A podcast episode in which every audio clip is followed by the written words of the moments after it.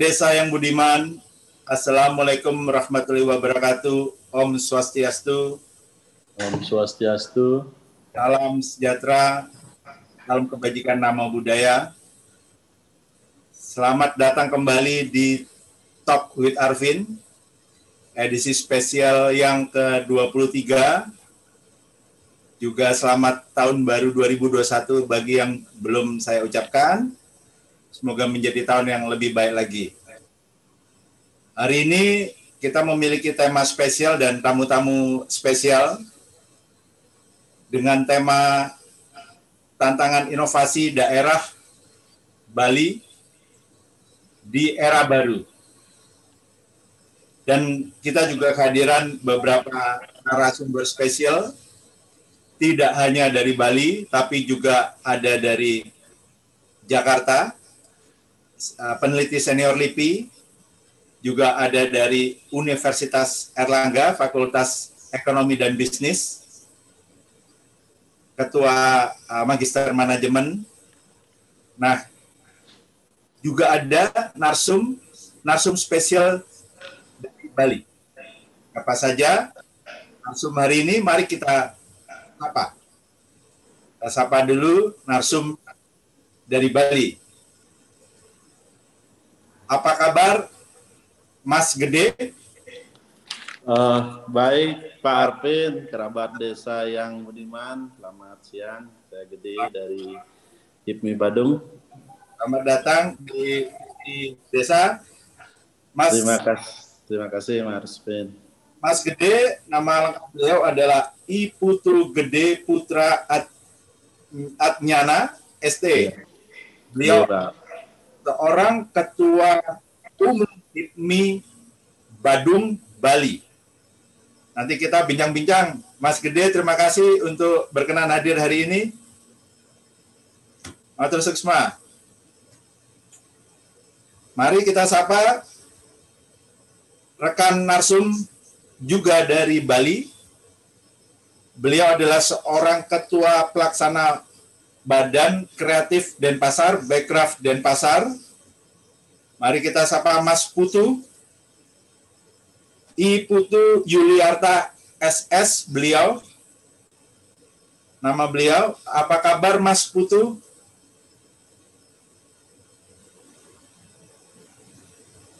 Selamat siang, Mas Putu. Mungkin signal loss atau masih di unmute. Oke. Selamat siang, kerabat desa yang budiman. Selamat selamat berjumpa. Salam kenal dari Bekraf Denpasar. Semoga hari ini semakin baik dan kedepannya juga semakin baik. Salam semangat semua. Terima kasih, matur suksma, Mas Putu, hadir di TV Desa.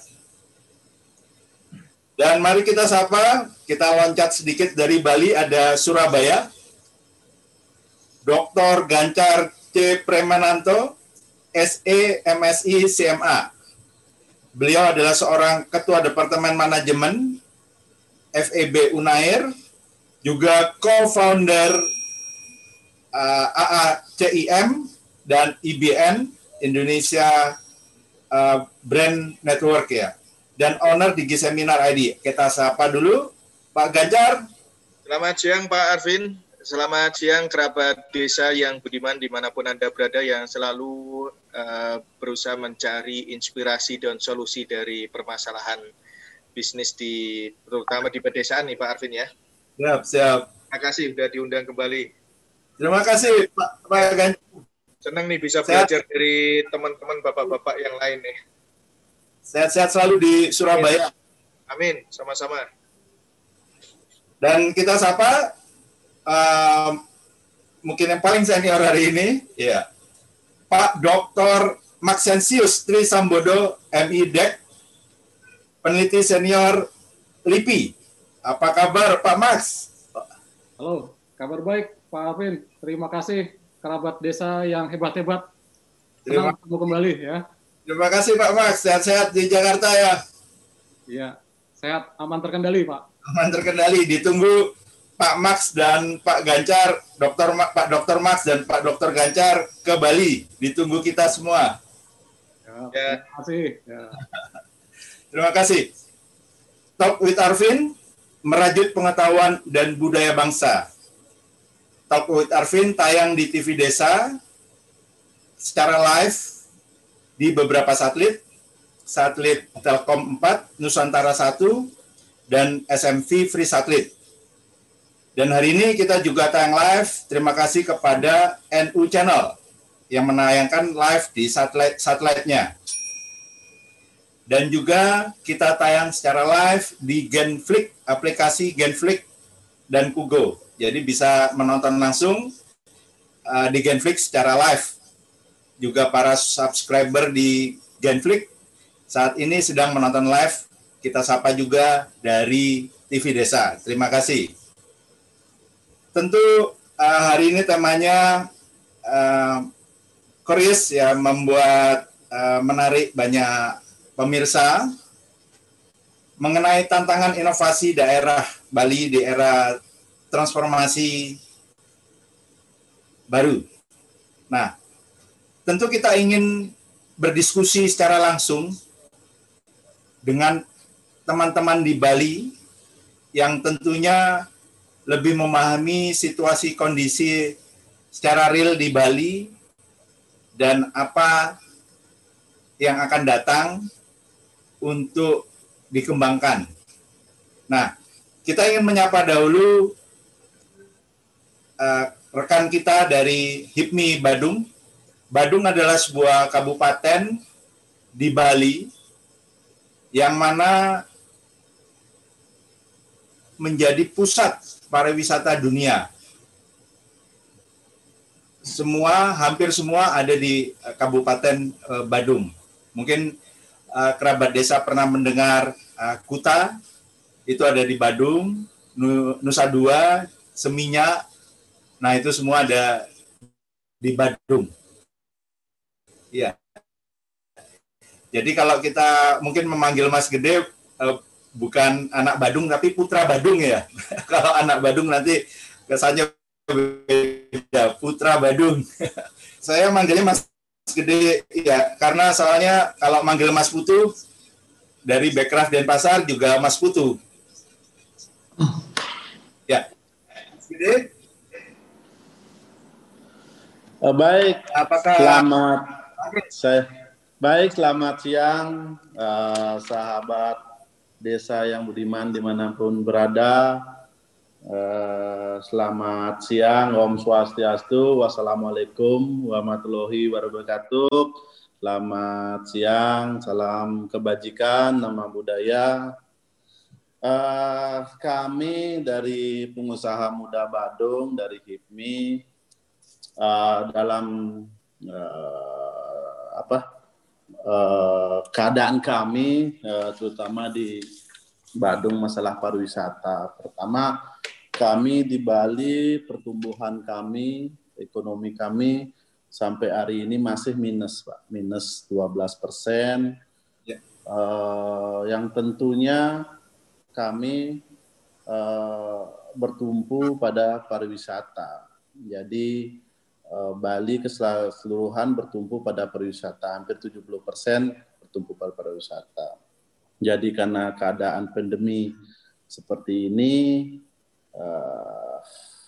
hotel-hotel, akomodasi yang ada untuk wisatawan itu sudah mulai agak berguguran, Pak. Ya, dari kondisi fisik perusahaan udah banyak yang sudah tidak sehat. Jadi terima kasih juga buat Pak Arvin mau mengangkat hal ini, tema ini untuk menumbuhkan, mempercepat rasanya dari sadar mengunggah hati sebuah pemerintah kita untuk segera adanya penyelamatan yang utuh tentang pariwisata kita. Jadi yang saya bilang tadi, kami di Bali karena bertumpu pada pariwisata, jadi kami segera harus perlu perbenahan dan inovasi. Tentunya inovasi dari pemerintah itu sendiri, karena kami sebagai pengusaha yang notabene di HIPMI adalah UMKM, Pak, di Bali. Jadi permodalan kami juga tidak terlalu besar, mestinya keadaan seperti ini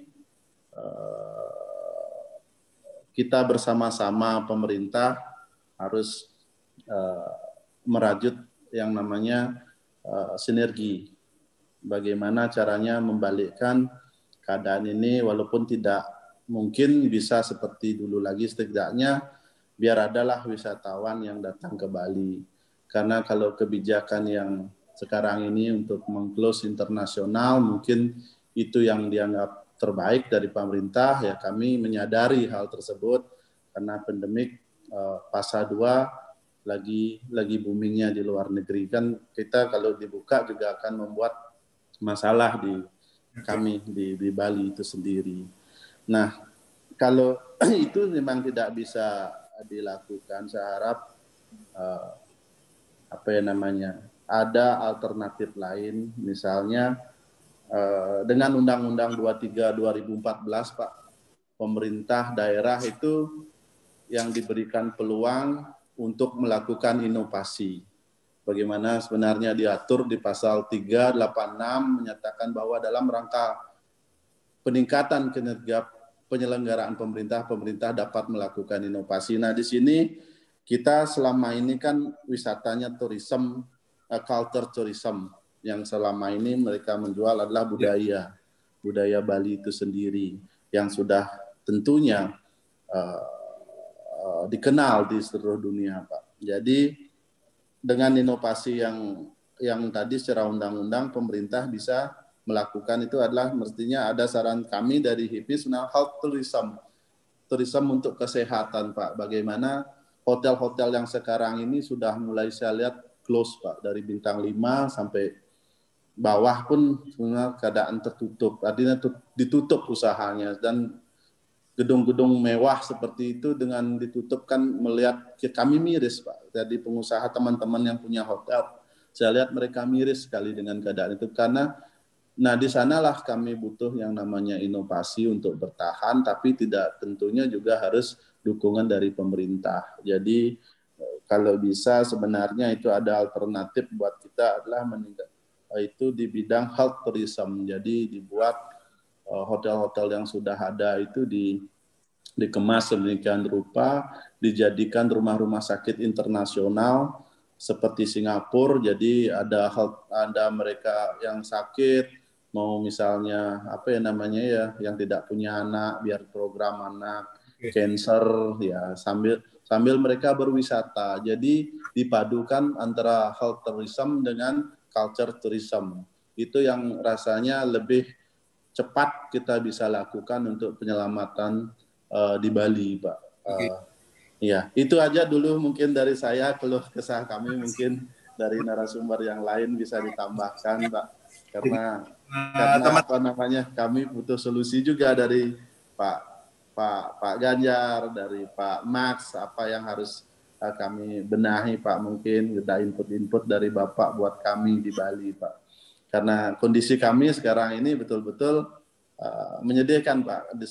Se-Indonesia rasanya kami yang paling bersedih di Bali, Pak. Terima kasih, Pak Alvin. Ya, ya, semoga kesedihan segera berlalu, Mas Gede. Ya, Pak Alvin. Tadi cukup menarik saat menyampaikan transformasi dari sektor wisata juga kembali ke sektor wisata, tapi lebih berfokus kepada niche market healthy, ya, health tourism. Iya. Health tourism menarik. Tentunya bisa, kalau saya tangkap, bisa merubah hotel menjadi mungkin healthy tourism untuk bahkan seluruh dunia mungkin, ya. Iya, benar. Oleh kerjasama oleh pemerintah, baik dari sisi teknis maupun promosi dan marketingnya mungkin, ya. Dan saya rasa memang menarik kalau kita bicara inovasi. Sebetulnya inovasi ini kalau mungkin kalau banyak orang berpikir hanya terkait akademisi, pembelajaran ilmu dan sebagainya. Padahal mungkin ya inovasi ini sebetulnya kan juga ada karakter di dalamnya. Nah, karakter ini saya lihat memang Bali sudah memilikinya, ya. Ya, Pak, terima Karena tadi Bali ini kan ada spiritual, ya, emosional, sosial, hospitality-nya, ya, kemandiriannya juga sudah ada bekalnya. Saya rasa sangat pas ya kalau kita mentransform karakter yang sudah ada di Bali ini menjadi healthy tourism ya. Yeah. Ya, kira-kira demikian ya Pak Ketum. Siap, sementara itu dulu. Oke. Coba kita tanya pendapat dari Pak Dr. Gancar.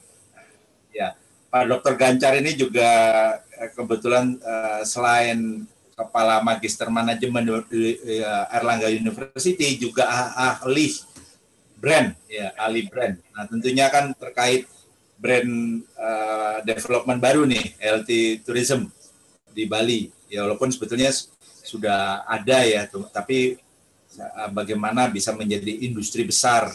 Ya, kira-kira bagaimana Pak Dr. Gancar usulan dari Pak Ketum?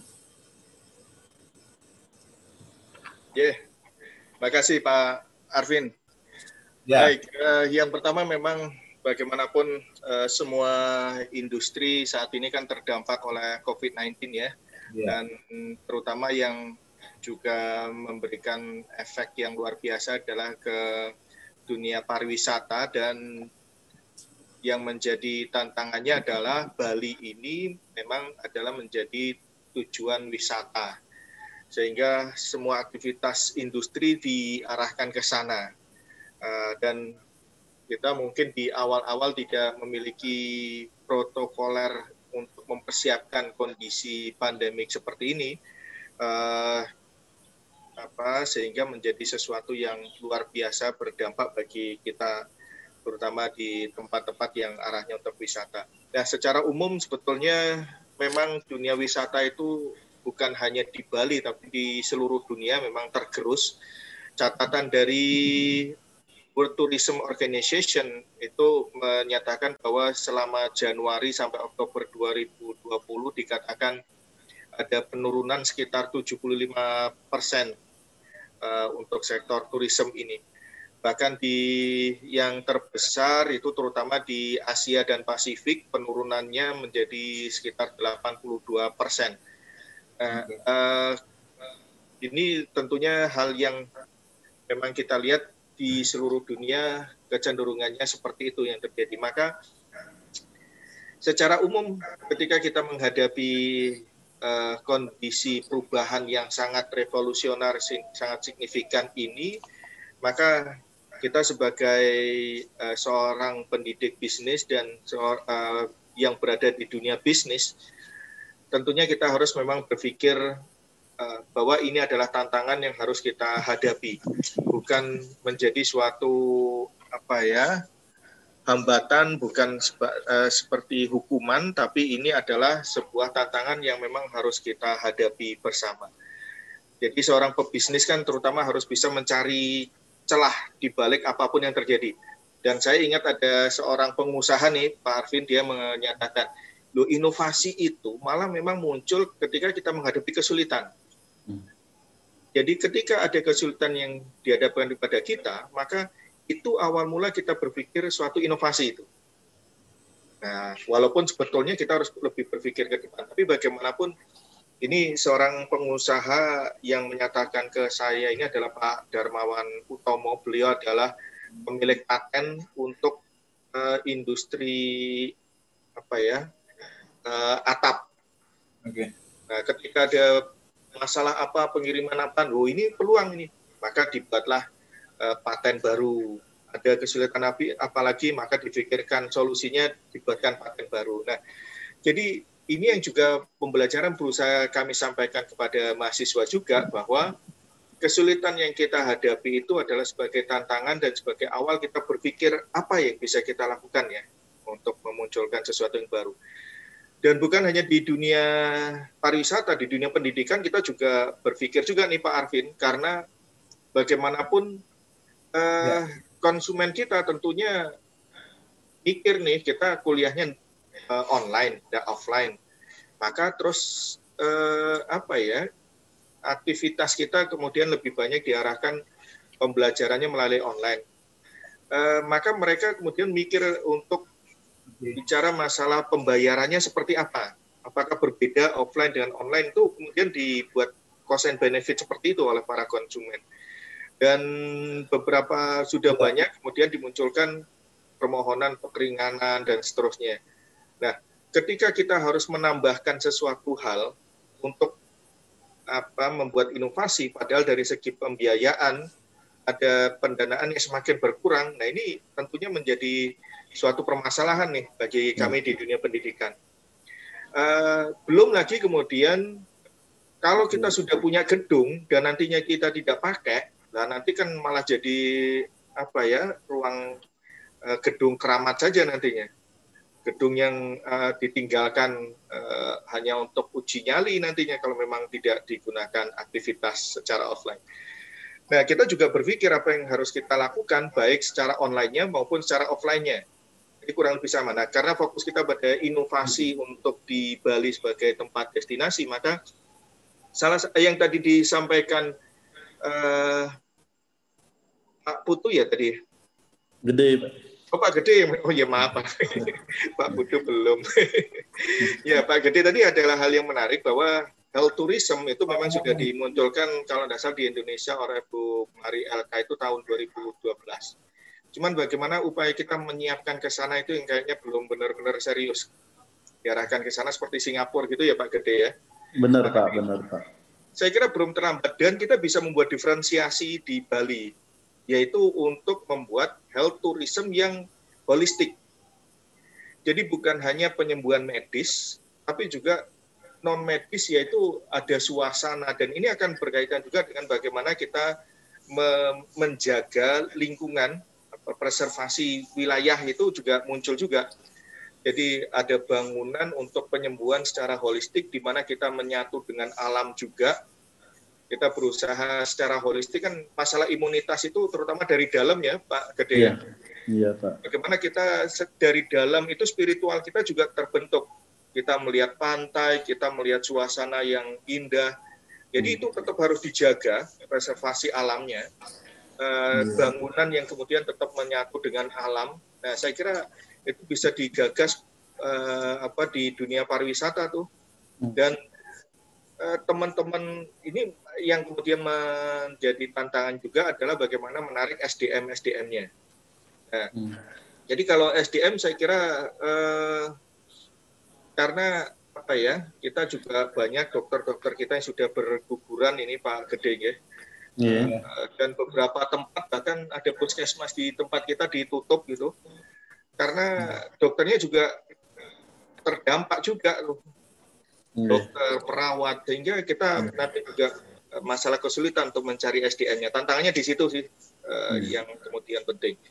Tapi kalau kemudian kita menjadikan tadi paling tidak ini ada isolasi mandiri yang kemudian kebutuhan medisnya juga tercukupi dengan baik, social distance-nya terjaga dengan baik, saya kira itu menjadi salah satu peluang yang memang harus di-blow up.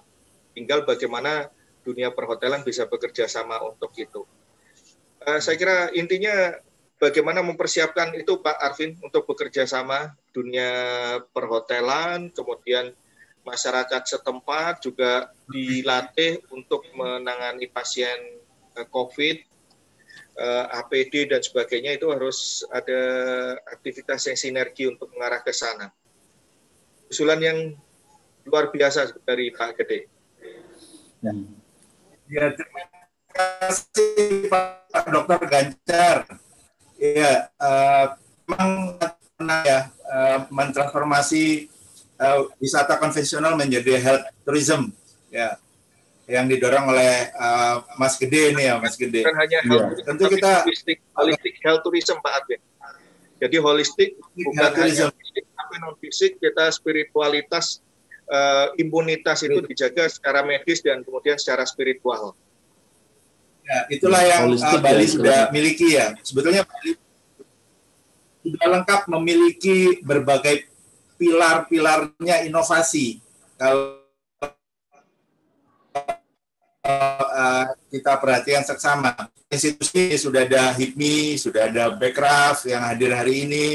Ya, kemudian secara research, spiritual research, wah, Bali saya rasa sudah jagonya, ya, dan secara infrastruktur untuk inovasi sudah tinggal mentransformasi, ya mungkin Pak Ketum, ya. Nah, ya, sudah Pak, banyak hotel yang bisa ditransformasi ya. Dan kemudian saya rasa kita sudah sama-sama paham salah satu pilar inovasi termasuk market satisfaction, ya. Ya, semua sudah satisfy buat Bali. Ya, mungkin nanti ada versi baru di health tourism-nya. Ya, tentunya holistic health tourism yang dikombinasi dengan spirituality, insight yang saya disampaikan Pak Dr. Gancar, ya, sangat berpotensi, ya, di Bali, dan saya rasa sangat menarik, ya. Kerabat desa, demikian yang disampaikan oleh Pak Dr. Gancar, ya, dan masukan dari ke Pak Gede, Ketua Umum HIPMI. Ya, nanti kita diskusi lagi. Sekarang kita ingin menyapa dulu rekan narsum dari ekonomi kreatif, ya, Badan Kreatif Denpasar, Mas Putu. Mas Putu, selamat siang, Mas Putu. Ya, sehat-sehat. Ya, wah, kemarin saya sempat ke DNA, luar biasa DNA, ya, menjadi DNA-nya kreatif, ya. Ya, Mas Putu, hari ini kita bicara mengenai inovasi, ya, yang bisa membawa perubahan secara signifikan untuk Bali di masa yang baru, di era baru nantinya. Ya, tentunya inovasi-inovasi ini yang kita harapkan tidak saja menjadi sebuah terobosan nyata, tapi bisa menjadi manfaat bagi seluruh masyarakat. Ya. Nah, Badan Kreatif Denpasar sendiri tentu banyak sekali kegiatan-kegiatan yang saya lihat bahkan pada saat pandemi pun terus berputar rodanya, ya. Mungkin bisa diceritakan dahulu tentang Badan Kreatif Denpasar dan mengapa kok masih terus intens walaupun di masa pandemi pun, ya, pada saat kita monitor. Okay. Silakan Mas Putu. Ya, selamat siang sahabat desa yang budiman serta rekan-rekan yang lain. Selamat siang. Mungkin dapat saya perkenalkan Bekraf Denpasar adalah sebuah tim penggerak ekonomi kreatif yang dibentuk oleh wali kota, dan kita sudah berumur 4 tahun lebih. Yeah. Jadi sahabat Bekraf nasional dibangun dan Denpasar membentuk Bekraf kemudian. Nah, namun ya di nasional sudah berlebur menjadi Kemenparekraf. Nah, kita di Denpasar masih tetap berupa Bekraf, cuman tetap ada di bawah Dinas Pariwisata Kota Denpasar. Nah, terkait dengan inovasi, memang kita berangkat dari kata inovasi itu sendirilah. Bahwa inovasi itu lahir dari kreativitas, daya cipta, dan inisiatif yang secara materi mungkin lebih jauh, lebih baik dari penemuan-penemuan sebelumnya. Itu dasar kita begitu kita bicara inovasi. Nah, inovasi juga hadir sebagai upaya untuk menciptakan kemudahan baru bagi manusia dalam mengatasi persoalan-persoalannya. Nah, terkait dengan memang permasalahan yang hari ini kita hadapi bersama, sekalian saya nyeletuk dikit buat adinda saya, Ketum HIPMI tadi, Bali nggak boleh bersedih terlalu lama. Justru harus disambut dengan semangat ini. Pandemi ini bukan bencana harusnya, tapi peluang untuk berubah. Sehingga banyak hal-hal yang mungkin kita sudah abaikan, nah kita beri perhatian kembali sekarang. Sehingga tahun-tahun ini sebagai tahun-tahun penemuan dari, kalau kita bicara mengenai Bali, Indonesia, tahun-tahun penemuan kembali terhadap potensi-potensi yang kita miliki. Hanya saja memang kami melihat terkait dengan inovasi, perlu kiranya kita memiliki acuan yang tepat. Tentu hal ini terkait dengan data. Sebagai contoh bahwa kita paham bagaimana waktu ini pemerintah memberi stimulus kepada khususnya pelaku ekonomi kreatif. Tapi jika tanpa dibarengi data yang valid, bisa jadi stimulus itu tidak berefek maksimal dong. Sebagai contoh begini, jika dalam ini sebagai perumpamaan dalam sebuah ruang bazar yang ada musiknya gitu loh, contoh. Apakah core-nya itu ada di food yang dijual ataukah ada pada performance band yang sebenarnya lagi tampil pada saat itu. Nah, sehingga kita perlu mempunyai data yang pasti berapa besar sih impact dari pemanggungan entertainment itu terhadap makanan itu sendiri. Karena bisa jadi kita salah mendefinisikan yang mana yang harus kita stimulus, yang mana harus kita dorong. Hal ini menjadi penting. Kenapa saya katakan demikian? Karena setelah kami di Denpasar mencoba menyikapi selama pandemi ini, kami membuat beberapa terobosan alternatif di saat pandemi adalah seperti disampaikan Mas Arvin tadi bahwa betul Bekraf Denpasar di Denpasar ini kita nggak pernah berhenti dari semenjak pandemi ini berlangsung hingga hari ini justru. Kreativitas itu nggak boleh berhenti, sehingga kami dorong dari sedemikian rupa nggak boleh ada yang terhenti sampai full staff. Nah, tentu arahan kami waktu itu masukan ke Pak Wali adalah bagaimana kami mendapat masukan juga dari Pak Wali bagaimana kreativitas itu nggak bisa berhenti total. Nah, hingga kami akhirnya menyikapi bahwa ada sebagian besar masyarakat pelaku kreatif di Denpasar yang selama ini menggantungkan hidupnya dari pemanggungan, performance. Budaya yang lain. Nah, itu akhirnya kami mendorong bahwa kebetulan di Denpasar itu ada namanya Denfest, Pak. Denfest, oke. Okay. Itu adalah street festival yang sudah berusia 13 tahun. Nah, unfortunately di tahun ke-13 ini ketemu dengan pandemi. Nah, akhirnya kami dorong untuk mencoba melakukan Denfest di ranah virtual. Kita mengusulkan waktu itu hybrid festival. Nah, karena festival ini sebenarnya KPI-nya hanya KPI-nya untuk menjembatani, mengantongi teman-teman pelaku kreatif yang memang selama ini terdampak langsung.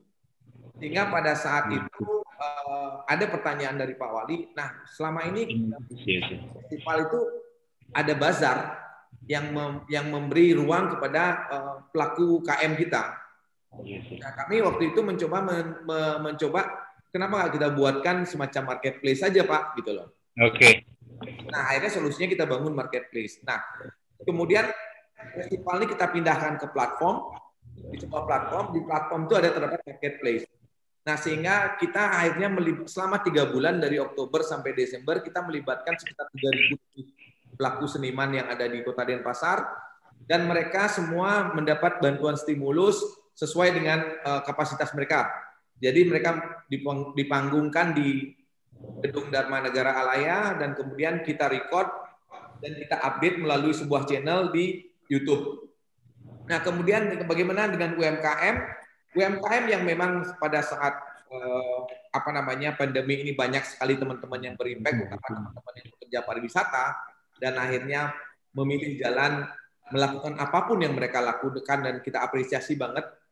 Contoh banyak sekali pedagang-pedagang di pinggir jalan yang tiba-tiba akhirnya bawa mobil di sepanjang jalan protokol itu tiba-tiba jadi areal berjualan yang mungkin kalau kita lihat di Denpasar dan sekitarnya itu banyak sekali. Dan kemudian teman-teman yang bekas dari kapal pesiar atau pekerja hotel mereka semua pulang kampung, Pak, nggak ada kegiatan. Nah, kemudian kita melakukan pola pendampingan. Kita melakukan pendampingan dengan sinergi dengan kebetulan ya kita dari HIPMI, kemudian ada Wirausaha Muda Denpasar dan kemudian ada 11 inkubator di kampus, Pak, yang kita ada di Denpasar kita sinergi di Pemkot bersama Bekraf kita membuat Bekraf Academy itu program pendampingan untuk para UMKM yang ada dan kemudian kita kantongkan di platform.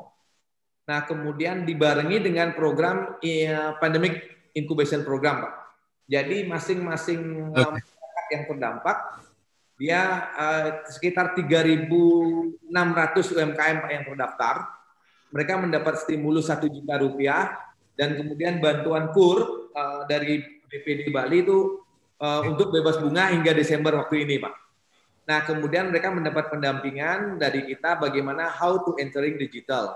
Karena selama ini salah satu kendala dari data yang kami dapat bahwa terkait dengan digitalisasi UMKM kita juga mendapat banyak kendala, Pak. Terutama UMKM yang usianya menengah ke atas. Kalau yang di usia milenial mereka nggak begitu trouble masuk ke marketplace, ke online shop itu enggak. Tapi bagaimana dengan masyarakat yang usia menengah ke atas nih masih rada ini, Pak. Malahan kadang email aja masih dibantu, Pak. Tapi ini realita. Data yes. Akhirnya kami menggantungkan itu dalam sebuah platform yang kemudian hingga akhir Desember ini terjadi transaksi di kisaran 4,sekian miliar, Pak, untuk UMKM di Kota Denpasar yang sudah kita kantongi ini. Nah, yes. Seperti itulah salah satu inovasi, Pak. Memang kalau kita bicara inovasi lebih jauh hari ini, masyarakat kreatif kita memang masih membutuhkan ruang-ruang yang quick win lah istilahnya, Pak. Program yang pendek yang bisa memberikan efek lebih cepat, Pak. Karena mereka nggak mungkin menunggu lama sekarang gitu. Sehingga program-program dari kami yang kami solusikan adalah quick win program, Pak. Semua program yang sebenarnya secara pendek bisa di implementasi. Ya, luar biasa. Mas Putu, singkat, Mas Putu, ya luar biasa. Sepertinya sinyal terputus ya, sinyal Mas Putu. Oke. Ya, luar biasa. Jadi saya melihatnya ini langkah-langkah yang dilakukan oleh Bekraf Denpasar sebuah langkah untuk membangun sustainability ya. Bagaimana komunitas kreatif bisa terus berkembang di tengah pandemi. Ya, seperti kita ketahui sebetulnya salah satu indeks inovasi itu juga adalah selain creative output adalah technology output ya, dan output pengetahuan ya. Nah, mungkin itu dikombinasikan semua di dalam platform yang ada tadi. Luar biasa. Ya, nah, mari kita tanya dulu diskusi termasuk pendapat kepada Pak Max ya, peneliti senior LIPI ya, mengenai movement Bekraf Denpasar ini untuk menjaga ekosistem dan terus berkembang ekosistem yang ada. Pak Max, apa kabar Pak Max? Pak Dr. Max? Kabar baik, Pak Arvin. Terima kasih. Ya. Terima kasih Pak Max. Mas, kita melihat inovasi-inovasi yang terus dilakukan di era pandemi oleh Badan Kreatif Denpasar ya, Bekraf Denpasar. Juga salah satunya adanya keberadaan gedung DNA ya, mungkin Pak Mas pernah ke sana ya. Nah, kita ketahui bersama memang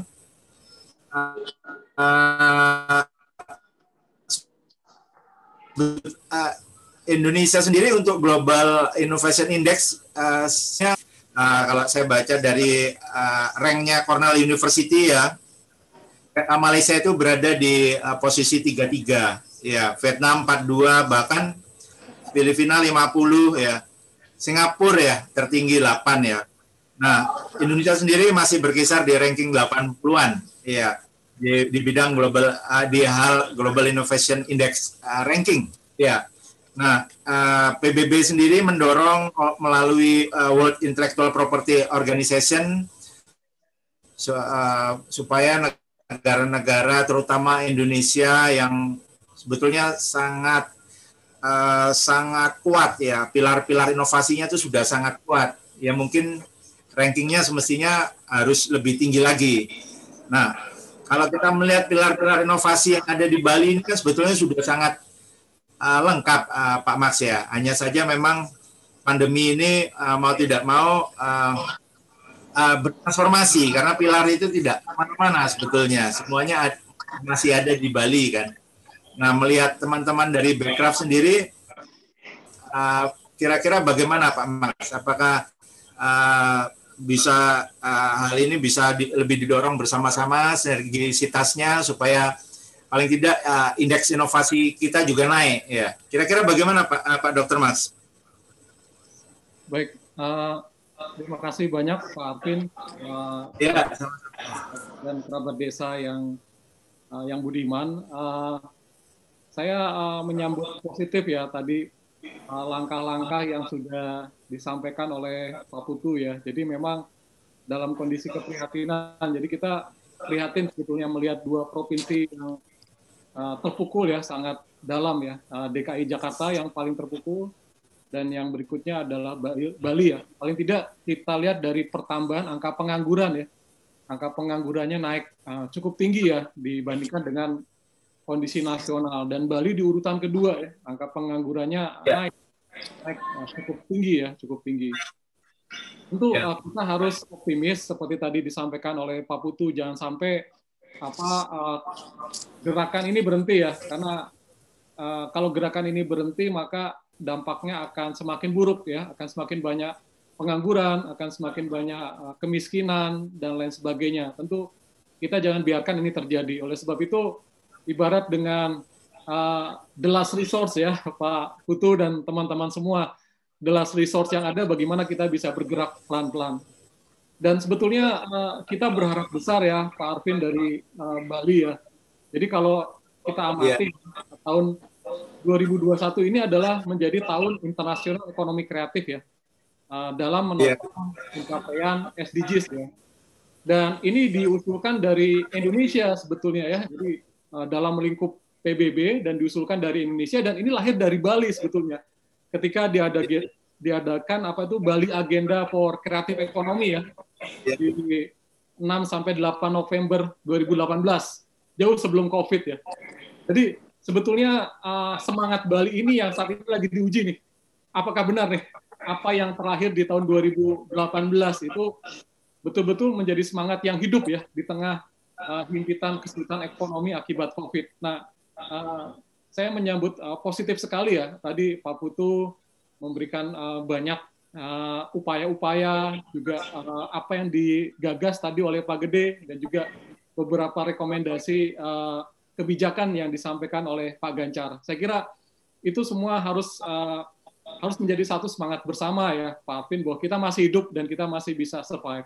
Hanya tentu tadi ya, kita juga harus realistis ya, melihat tadi disampaikan bahwa memang global inovasi indeks ya, inovasi global kita masih relatif tertinggal ya, masih relatif tertinggal. Tentu ini menjadi tantangan kita, karena apa? Memang kalau kita lihat dari tenaga kerja kita yang ada ya Pak Arvin, itu masih didominasi oleh tenaga kerja lulusan sekolah dasar dan SMP begitu ya mayoritas.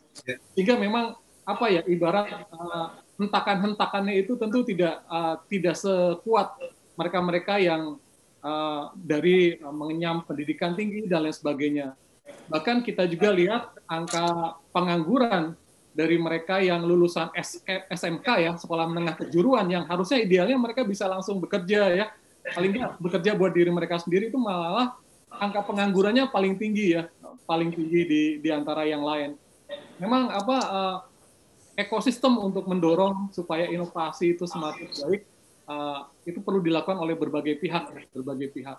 Nah, mungkin salah satu hal yang bisa kita lakukan di tengah himpitan krisis seperti ini adalah sebetulnya tadi ya, bagaimana kita bisa melakukan transformasi ya, melakukan transformasi. Saya sepakat sekali. Jadi bagaimana tadi dari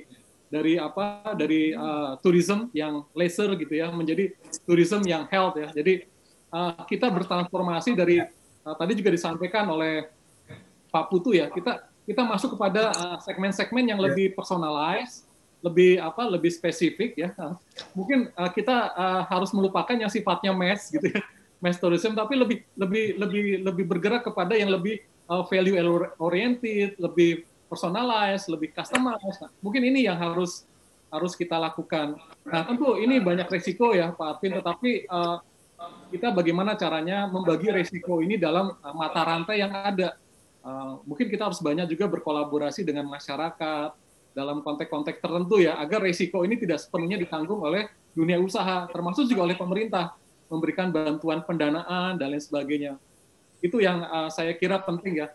Nah, mungkin satu hal lagi ya, ketika kita bicara inovasi di dalam era baru ini, Sebetulnya elemen yang banyak berkembang saat ini adalah bagaimana kita melakukan digitalize ekonomi ya, artinya kita bisa Bali bisa menjadi semacam outsource ya, seperti yang dikembangkan di teman-teman di Ballywood komunitas gitu ya.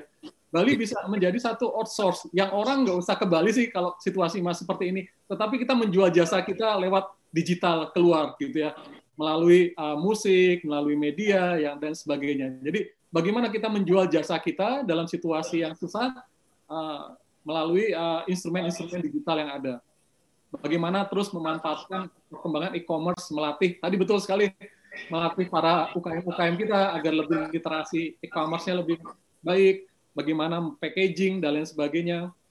Dan juga fasilitasi pembiayaan ya, finansial, fintech-nya seperti apa. Sehingga memang kita punya suatu instrumen pelindung ya, instrumen pelindung yang kita bangun sama-sama, sehingga sektor swasta juga turut terbantu ya, turut terbantu. Nah ini mungkin ya Pak Afin dan teman-teman semua ya, tadi saya mendengarkan edisi ini ya Pak Afin, Talk with Alvin ya, ini sudah berjalan edisi ke-23 ya, luar biasa.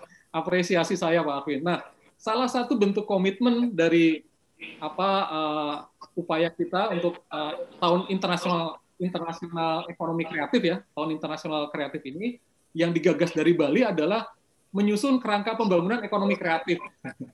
Nah, ini ada satu agenda yang harus diselesaikan ya dalam lingkup nasional ya, tetapi mungkin teman-teman Bekraf ya dan juga para pelaku-pelaku usaha di Bali bisa duduk bersama bagaimana menyusun kerangka pembangunan ekonomi kreatif yang lebih friendly terkait dengan pembangunan berkelanjutan, terkait dengan tidak hanya ekonomi ya, tetapi sosial dan lingkungan. Nah ini yang menurut saya, Pak Arvin, hal yang bisa kita lakukan ya, sambil kita bersiap diri tentu menghadapi kondisi yang berubah ini ya. Jadi memang ini ya, kalau saya analogikan ini nih Pak Arvin, jadi kita ini seperti naik demo Pak Arvin. Oke. Demo ini rodanya 3 kan Pak? Iya, iya. Kan? Kalau salah satu rodanya hilang, itu kita bisa kelimpungan ya ketika jalan. Nah, roda yang pertama itu apa, Pak? Roda pertama dari BEMO itu adalah formula keuntungan. Nah, ini yang lagi bleeding sekarang, Pak. Semua demand kena, supply kena. Jadi profit itu lagi bleeding, Pak. Dalam beberapa sektor ya tentu. Banyak juga sektor-sektor yang memang mengalami booming. Tetapi on majority, profit formula ini lagi bleeding, Pak. Iya, iya. Bleeding, nah. Oke, kita accept yang bahan pertama kita bocor ya. Bahan kedua kita apa? Bahan kedua kita itu sebetulnya proses-proses kunci dalam bisnis. Bisnis itu berjalan dalam suatu proses kunci dengan norma dan lain sebagainya. Nah, bagaimana kita mempersiapkan diri membangun norma baru ya dalam bisnis? Ya, itu kan itu yang sekarang ini dibangun oleh Kementerian Pariwisata Ekonomi Kreatif dan sebagainya. Mungkin Bali dengan local wisdom-nya bisa muncul dengan norma-norma baru. Tadi diusulkan oleh Pak Gancar ya. Macam satu holistic approach ya dalam konteks health. Bagaimana kita muncul dengan norma-norma baru yang unik dan gak dipunyai oleh negara lain. Nah ini roda ini masih bisa bergerak dengan bantuan-bantuan dari pihak ya, termasuk komunitas adat dan lain sebagainya. Nah roda yang ketiga adalah proses kunci Pak Arvin. Proses-proses kunci ini apa? Sumber daya manusia, teknologi dan lain sebagainya. Nah dua roda ini masih bisa kita pertahankan. Walaupun roda yang tadi profit itu mesa agak kempes bannya, tetapi yang dua roda ini masih bisa kita pakai. Okay. Nah, jangan sampai dua roda ini juga kempes. Yeah.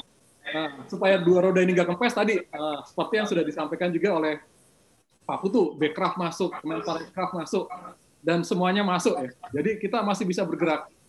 Sehingga ya walaupun BEMO ini jalan pelan-pelan, tapi masih hidup. Oke. Pak Arvin, terima kasih Pak Arvin.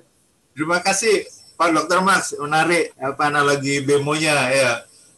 Lalu BEMO-nya jadi roda 4 nanti habis transformasi. BEMO roda 3. Nah, jadi menarik tadi bahwa sebetulnya paralel dengan UNB sendiri, United Nations ya, bahwa sekarang adalah 2021 adalah tahunnya Creative Industry for Sustainable Development. Ya, tentunya bagi negeri kita itu bisa dari Bali sebetulnya barometernya ya. Bagaimana mentransformasi segala elemen inovasi yang sudah hadir di Bali, terutama kekuatan lokal dunia. Menarik Pak Dr. Max.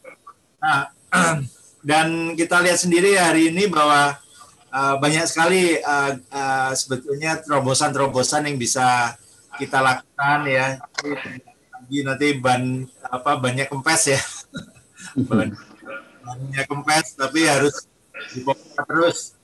Ya, kalau perlu jadi mobil formula nanti akan dimulai lagi.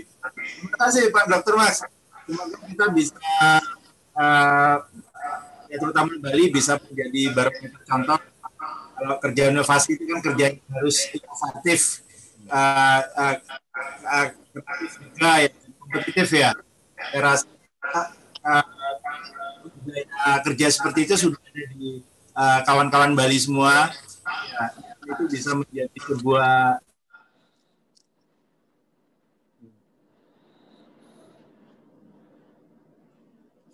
jadi Bali refresh ya, Bali refresh ini. Terima kasih Pak Dr. Max. Nanti kita sambung diskusi lagi. Ya, saya mau kembali ke rekan HIPMI Badung. Ya, HIPMI Badung. Ya, ya, kita sudah mendengar beberapa masukan, tanggapan dan input ya dari teman-teman dari Jakarta, Surabaya dan juga Denpasar. Menarik ada Pak Dr. Gancar menyampaikan holistic approach, ya, holistic approach untuk usulan dari Mas Gede. Nah, ini Mas Gede sama Pak Gancar diskusi langsung nih, karena acara ini kan acara diskusi bebas. Mungkin kalau ada yang ditanyakan langsung kepada Pak Dr. Mak, ya, ke Mas Putu sama Pak Dr. Gancar, silakan. Mas Gede. Baik, terima kasih Pak Arvin, Pak Dr. Gancar, terima kasih. Saya baru tahu ini ada holistic approach, Pak, istilahnya. Terima kasih. Karena gini, kunjungan ke Bali itu rata-rata 5-6 juta, Pak, per tahun. Jadi dunia pariwisata itu betul-betul menjadi tumpuan kami di Bali. Jadi kalau membalikkan arus kunjungan dengan masa pandemik seperti ini, yang notabene seperti ini terus, sekarang Bali lagi PSBB, Pak.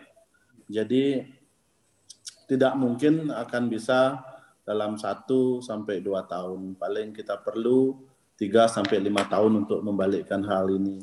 Nah, disinilah kita memang perlu tadi yang Bapak bilang ada inovasi-inovasi terutama di bidang pariwisata kita. Sudah tidak bisa kita mengandalkan orang hanya datang hanya untuk jalan-jalan ke depannya.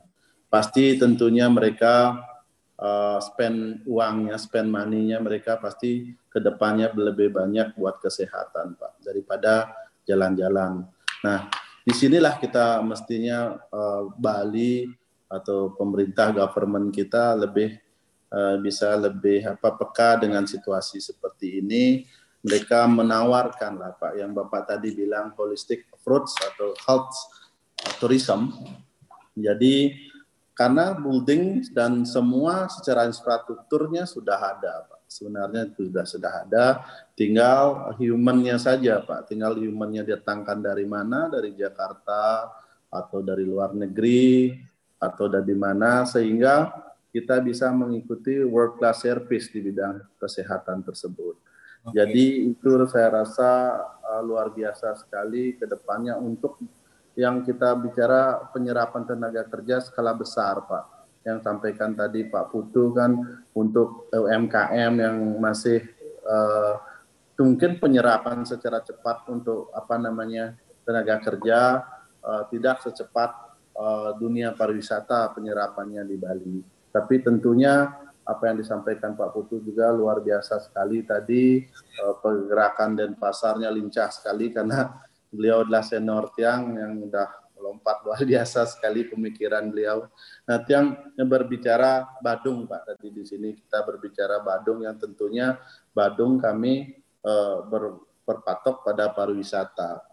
Jadi kalau di untuk jangka pendek saya rasa itu yang bisa dilakukan dengan cepat untuk penyelamatan ekonomi Badung secara menyeluruh, Pak, karena tumpuan kami kalau dibuat seperti yang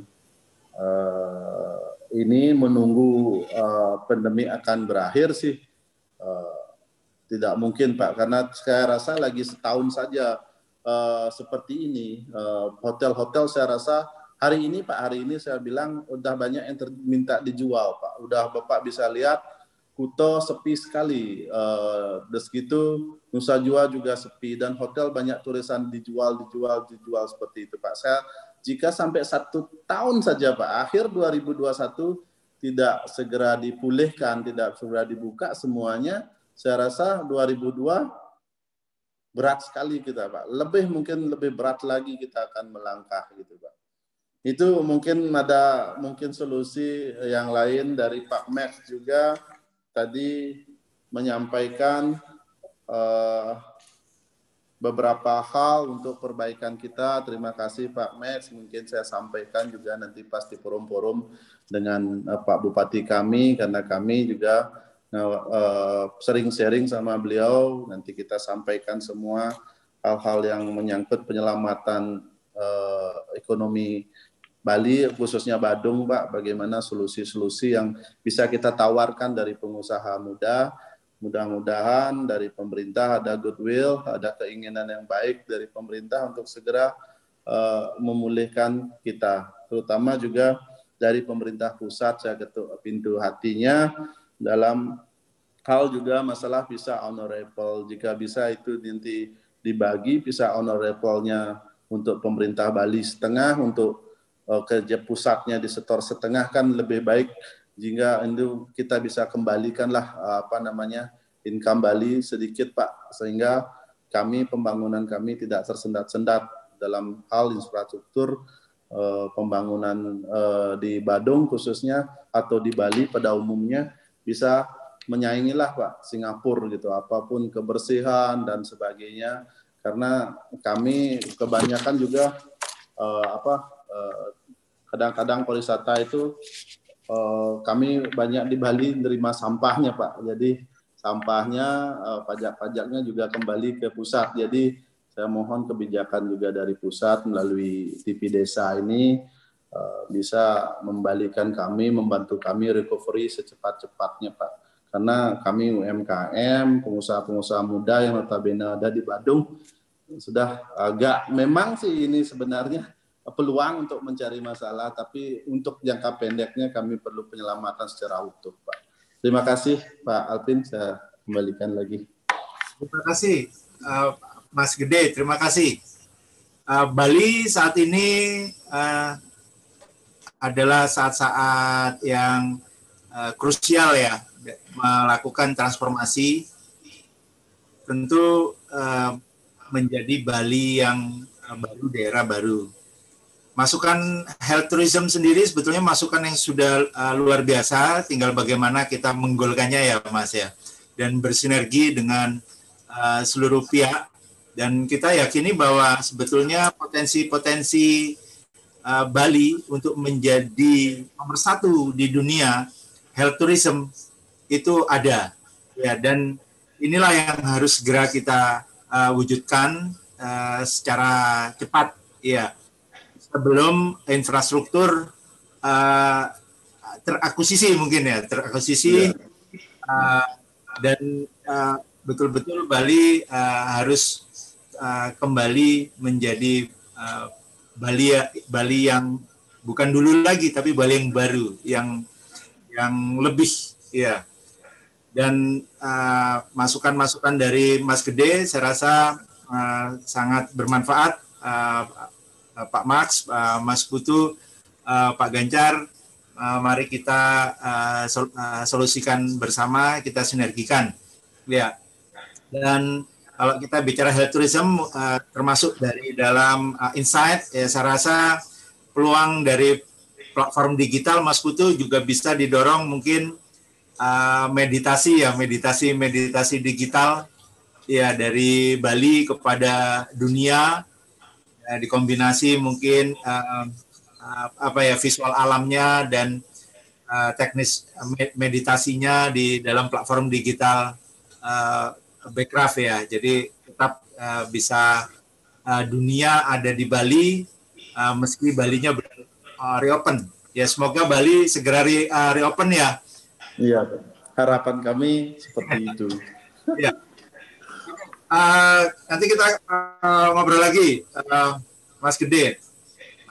Saya ingin minta pendapat dulu dari Pak Gancar mengenai holistic approach-nya tadi. Saya rasa belum sampai belum holistik, belum menyeluruh masukannya. Ya. Nanti habis ini kita ingin juga melihat ada materi share dari Bekraf ya, ingin kita saksikan biar seluruh pemirsa kerabat desa se-Indonesia melihat presentasi dari Bekraf dan juga nanti masukan-masukan dari Pak Dr. Max. Ya Pak Gancar, kembali lagi tadi mengenai holistic approach ini, tentunya tidak hanya di health tourism ya, holistic approach ini juga di berbagai inovasi-inovasi baru ya di nantinya. Bagaimana kira-kira Pak Dr. Max? Ya, secara umum sebetulnya ini ada kaitannya dengan apa yang disebut dengan experiential marketing, pemasaran apa ya, kita berbasis pengalaman dan pengalaman itu menstimuli semua indera manusia, Pak Arvin. Jadi secara holistik semua indera kita, baik indera penglihatan, kemudian pendengaran, perasa, apalagi ya itu distimuli, sehingga ada muncul aktivitas kita kesan yang positif, kemudian ada memori yang positif terhadap suatu objek, terutama objeknya itu adalah bisa jadi berkaitan dengan objek wisata. Nah, jadi experiential marketing itu bicara tentang hal itu. Nah, sedang kalau holistic health itu pada dasarnya keyakinan, karena gini, kita yakin bahwa orang sakit itu bukan karena kondisi fisik, tapi kondisi non-fisiknya. Bahkan seringkali karena non-fisiknya yang bermasalah, maka itu akan berdampak pada masalah fisiknya. Jadi yang harus disembuhkan dulu bisa jadi adalah kondisi psikisnya. Non-fisiknya itu harus disembuhkan. Sehingga pengobatan itu akan lebih baik kalau pengobatannya holistik, yaitu bukan hanya kondisi fisik, tapi juga psikisnya yang kemudian tersembuhkan. Nah, jadi penyembuhan imunitas seseorang itu juga akan berkaitan dengan masalah non-fisik juga. Jadi saya kira memang kalau berkaitan dengan health, tidak hanya bicara masalah medis, tapi yang masalah non-medisnya harus juga bisa dicarikan solusi. Nah, Bali punya banyak hal yang bisa ditawarkan, keindahannya, kemudian budayanya. Itu saya kira holistik, kemudian apa yang kita dapatkan menstimuli mata, pendengaran, kemudian ada lidah, itu juga terstimuli oleh rasa.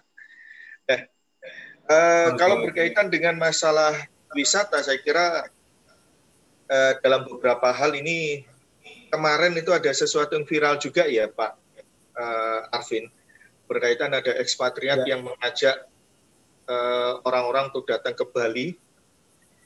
Mungkin udah pernah dengar ya kasusnya. Kan tidak perlu sebut. Ya, ya.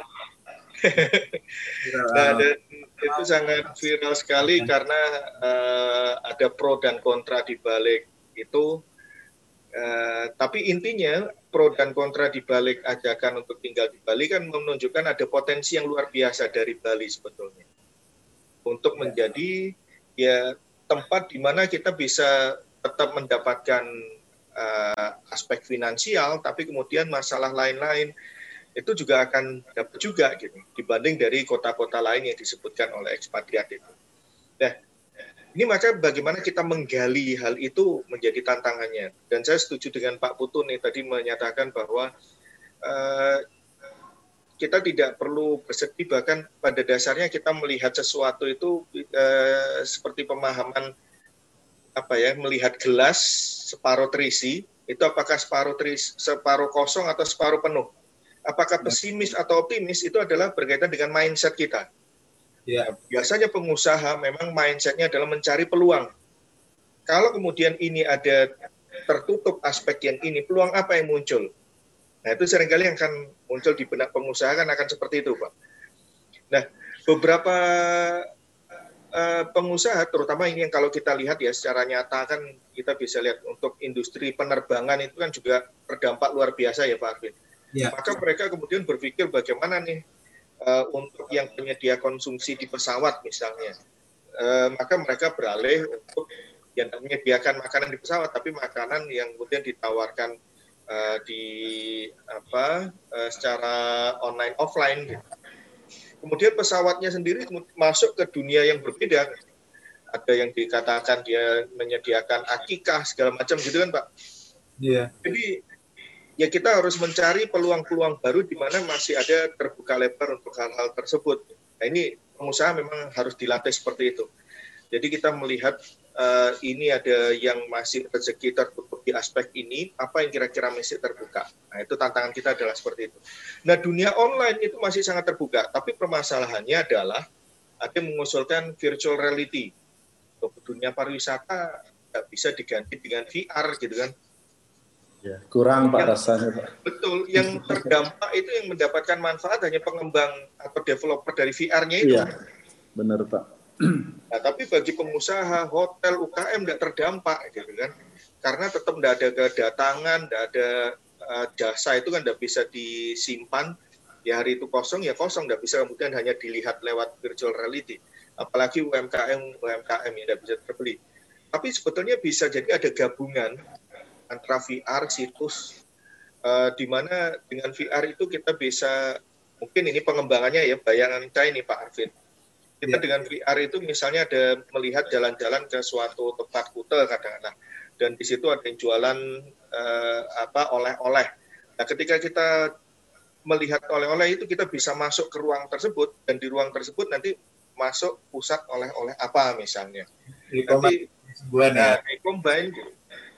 Nah, sehingga langsung terlink terhubung dengan UKM A, UKM B dan seterusnya. Nah, sehingga UMKM itu bisa jadi akan bisa mengirimkan, terutama ini kalau yang produk-produk yang tahan lama ya Pak, kalau produknya tidak tahan lama ya agak susah gitu, beli rujak nanti dikirim ke luar kota, luar negeri ya tidak cocok juga gitu. Tapi kalau misalnya seperti baju, tadi produk-produk kreatif yang disampaikan Pak Putu, kemudian ini ada panggung, dia jalan-jalan ada panggung lah, masuk ke panggung itu ada bayar karcis, nah langsung terlink dengan budayawan siapa, kemudian sanggar apa, dan bisa jadi sebetulnya ada hal-hal seperti itu yang kemudian menstimuli. Nah, maka kita juga di dunia kampus juga seperti itu Pak Arvin. Jadi kita melihat seminar internasional dan call for paper itu wah susah untuk kita adakan lagi. Maka kita bikin aplikasi, makanya saya membuat digiseminar.id itu Pak Arvin, di mana nanti kita bisa presentasi, ada ruang besar, ada ruang kecil, dan bagaimana agar tidak terganggu dengan masalah sinyal, ya nanti mengirimkan video gitu dan seterusnya. Jadi kita butuh semacam ruang besar, dan digiseminar ini sebetulnya nantinya juga bisa menjadi ruang pamer, di mana UMKM pun nanti bisa masuk. Ada ruang pajang itu dia bisa menaruh video, gambar apa dan sebagainya, sehingga nanti virtual reality kalau digabung dengan ruang pamer, kemudian situs dan sebagainya, saya kira masih tetap bisa kita koneksikan untuk hidup sih. Yes. Jadi ini butuh mindset bagaimana kita bisa memunculkan secara bersama-sama virtual reality kita rangkul, dunia game kita rangkul, UMKM kita rangkul dan seterusnya, budayawan kita rangkul. Nah, saya kira mungkin seperti itu. Jadi, kalau misalnya ingin ke dunia seni, di dunia seni kita punya beberapa kamar. Ini untuk sanggarnya Pak Putu, ini untuk Pak Made, ini untuk Pak siapa. Gitu. Nah, itu punya ruang-ruang tersendiri nantinya. Dan masuk ke sana bisa jadi ada aktivitas berbayar. Cuman berbayarnya kan sekarang kita tidak perlu mengumpulkan orang banyak dulu, baru kemudian bisa masuk ke acara itu, dan dibuat ada interaksi, ada konsultasi, ada interaksi tanya jawab, saya kira itu tetap menarik. Yang kedua adalah bisa jadi aktivitas-aktivitas pelatihan itu bisa tetap berjalan. Kita kan misalnya pelatihan apa main gitar itu kan bisa secara online ya Pak Arvin. Nah, pelatihan main gamelan mungkin bisa jadi dilakukan juga gitu. Yeah. Sanggar A untuk pelatihan gamelan alat musik Bali, nah alatnya bisa beli di mana, kemudian pelatihannya bisa ada download video, kemudian ada interaktif, ini cara memukulnya, kiat-kiatnya yang baik seperti apa, dan seterusnya. Bisa jadi dimunculkan hal-hal seperti itulah. Jadi butuh memang mindset kita mencari peluang apa ya, nah, itu tantangannya seperti itu. Dan saya kira memang intinya kita harus berpikir untuk apa ya, memang dunia sudah berubah, kita harus move on, kita tidak bisa kembali ke masa lalu, ya bagaimanapun ini dunia harus kita hadapi. Tadi disampaikan ini bisa jadi 2, 3, Pak Gede, seperti 5 tahun masih tetap bisa kondisinya seperti ini, maka bagaimana kita bisa mengubah mindset dan mengubah bisnis kita menjadi, ya ada kaitannya dengan online. Yang ketiga adalah sebetulnya yang sangat terpengaruh konsumen itu adalah level middle dan low end. Yang high end, kelas premium, itu bisa jadi mereka masih menunggu nih, kapan bisa mengeluarkan dananya.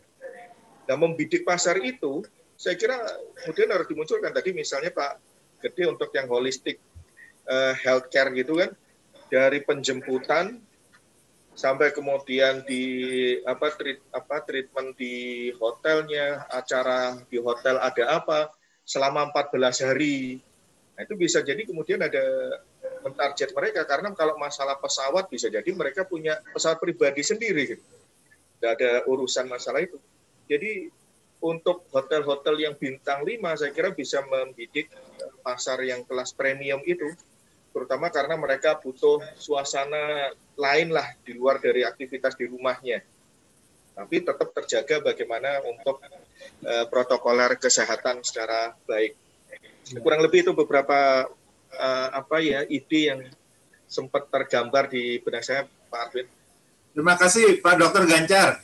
Jadi menarik tadi disampaikan pasar premium. Justru pada saat saya melihat tadi yang Pak Dr. Gancar sampaikan sedang viral ya.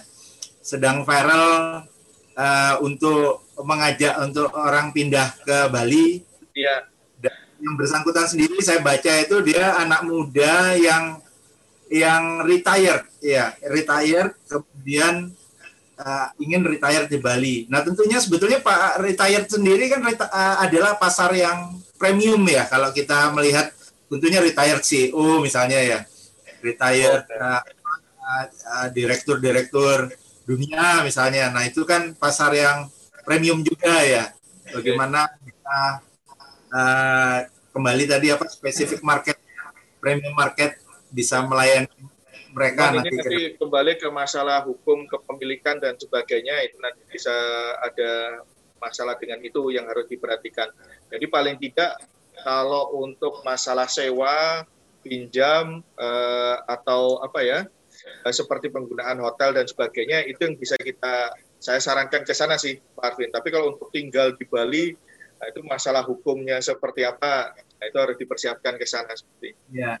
Dan itu termasuk nanti akan ada pro dan kontra lagi urusannya. Dan transformasinya ya, termasuk dalam bagian transformasinya. Makasih Pak Dr. Gancar. Nah saya mau tanya Pak Dr. Max dulu tanggapan health tourism. Nanti habis ini kita melihat presentasi dari Bekraf. Pak Dr. Max, health tourism yang holistik ya, holistic health tourism tentu pas sekali ya saya rasa di Bali, apalagi kalau orang-orang luar kan menyampaikan Bali ini is a mondial culture ya. Mondial culture ini artinya ikon budaya yang juga dimiliki oleh seluruh dunia ya. Menarik. Tapi harus cepat menurut Mas Gede dilakukan, ditransformasi. Ya. Karena waktu momentumnya adalah sekarang. Jadi sekarang ini sebetulnya adalah waktu momentum juga. Ya, momentum yes or not at all gitu ya. Nah, inilah momentum ini yang harus betul-betul kita cermatin. Ya, menjadi era perubahan, era transformasi. Bagaimana Pak Max kira-kira menghadapi momentum ini? Baik, terima kasih Pak Arvin dan juga kerabat desa yang hebat. Jadi memang Bali ini unik ya Pak Arvin. Kenapa dikatakan unik? Karena Bali ini terpukul dari dua segmen ya, segmen domestik dan segmen internasional. Itu pukulan yang sangat telak ya, sangat telak. Yeah. Dan pengalaman menunjukkan bahwa memang daerah-daerah yang kena double hit ini ya, dengan dua pukulan ini, dia akan sangat dalam ya dampaknya, dan itu terasa dari pertumbuhan di Bali, pengangguran di Bali yang cukup tinggi ya. Tetapi kembali bahwa kita harus bicara pada recovery ya, pola recovery. Nah tentu jangan sampai setelah kita menuju the bottom gitu, jangan sampai terus menuju ke bottom, kita harus stop it, kita harus berhenti dan kita pelan-pelan mulai recovery. Recovery-nya akan seperti apa? Apakah kita akan kembali kepada situasi di bawah, kondisi optimal sebelum terjadi COVID, atau kita akan meluncur lebih tinggi lagi ya dengan kondisi performa yang jauh-jauh lebih hebat daripada sebelum COVID. Nah, kondisi-kondisi ini akan ditentukan oleh sikap kita saat ini ya. Bagaimana kita menyikapi transformasi ini ke depan? Apakah akan menjadi lebih baik atau akan menjadi lebih buruk ya kan? Nah, tentu kalau kita lihat ya Pak Arvin dan teman-teman sahabat desa ya, dalam konteks transformasi industri itu kan memang harus menjadi nafas ya. Jadi kalau nggak mau mati gitu ya, if you're not dying, you have to innovate, you have to transform ya. Seperti halnya itu ya menurut konsepnya. Nah, transformasinya seperti apa? Sebetulnya pola-polanya banyak Pak Arvin ya. Tapi kalau kita merujuk dari beberapa pengalaman ya, studi-studi kasus, biasanya transformasi itu mengarah kepada dua umumnya ya. Yang pertama adalah dia memberikan service yang lebih sifatnya personalized ya. Personalized. Itu yang kita lihat. Oleh sebab itu mungkin ya tadi seperti saya katakan, kita put more heavy on quality ya, on quality services ya, quality services. Dan transformasi yang kedua yang banyak terjadi adalah kita sebut sebagai kolaboratif di dalam ekosistem ya. Ekosistem yang kolaboratif. Nah, tentu kalau kita bicara pada ekosistem yang kolaboratif, misalkan kita melihat senternya adalah hotel ya, perhotelan dan sebagainya. Apa yang ada di upstream dan apa yang ada di downstream. Nah, tidak cukup hanya transformasi di tingkat hotel, upstream dan downstreamnya itu juga harus melakukan transformasi kolaboratif ya. Misalkan bagaimana di upstreamnya adalah industri makanan, minumannya, bagaimana services untuk apa furniture ya. Bagaimana air dan lain sebagainya. Jadi bagaimana antara upstream, center, dan downstream, downstreamnya adalah customer ya. Nah mereka juga harus sama-sama melakukan satu transformasi bersama. Jadi kolaboratif dalam satu kolaboratif ekosistem. Nah sebetulnya kan kita sudah sepakat ya, bahwa kita akan istilahnya K4 ya, K4. Kalau kata teman-teman itu kebersihan, keselamatan, kesehatan, dan kelestarian. Nah ini akan menjadi kata kunci untuk ke depan nih. Apakah kita akan membuat lompatan yang jauh lebih baik, atau kita akan tenggelam. Nah, tentu jangan sampai itu terjadi ya. Tentu kita harus tetap menyiapkan lompatan supaya, nah, agar lompatan ini berjalan baik, maka mungkin ada baiknya semua pelaku usaha ya di dalam ekosistem ini duduk bersama. Yuk kita sama-sama melakukan suatu formulasi bagaimana kita bertransformasi sehingga nanti ke depan kita akan jauh lebih siap lagi ketika ini terjadi. Karena saya yakin ya bahwa pariwisata, apalagi nanti ketika kita mencoba melakukan apa istilahnya co-specialize ya, tidak hanya leisure ya, tetapi juga health healing gitu ya. Dua-duanya dilakukan bersamaan dalam satu tempat yang sama, dan itu kan kuncinya trust ya, ada trust ya. Karena pariwisata tanpa adanya trust health ya, apalagi ini kan menjadi isu bersama ya. Dan kita lihat mungkin baru 2022 nanti Maret ya tercapai herd immunity ya, artinya masih panjang nih, kita masih panjang. Nah, bagaimana dalam waktu yang masih agak panjang ini kita terus mempersiapkan diri secara bersama-sama berkolaborasi agar bisa menjadi lebih baik ya. Nah itu yang mungkin perlu dipikirkan strategi bersama teman-teman semua. Yuk bagaimana kita melakukan suatu collab bersama agar kita punya value yang berbeda dari yang sebelumnya kita capai. Dan itu harus dijaga secara konsisten.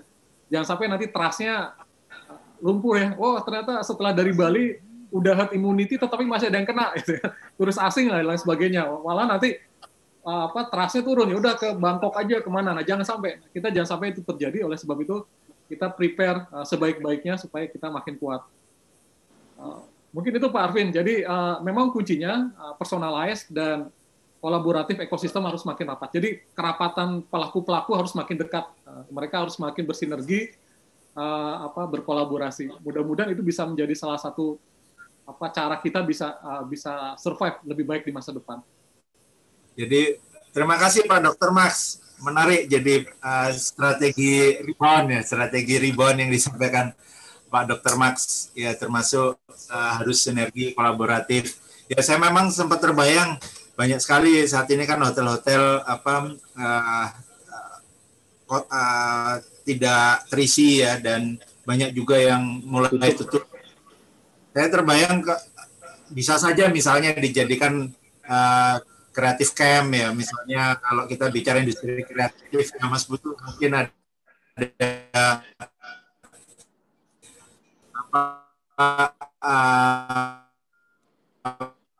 factory game misalnya.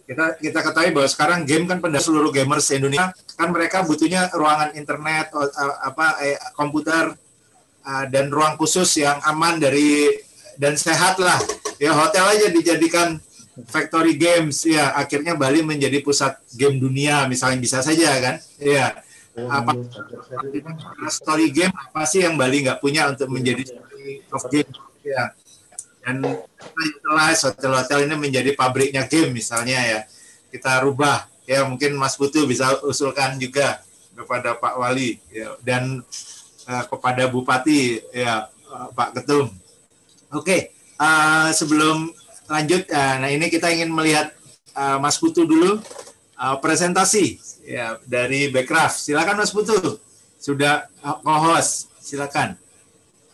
Ya. Mungkin sebenarnya ini lebih kepada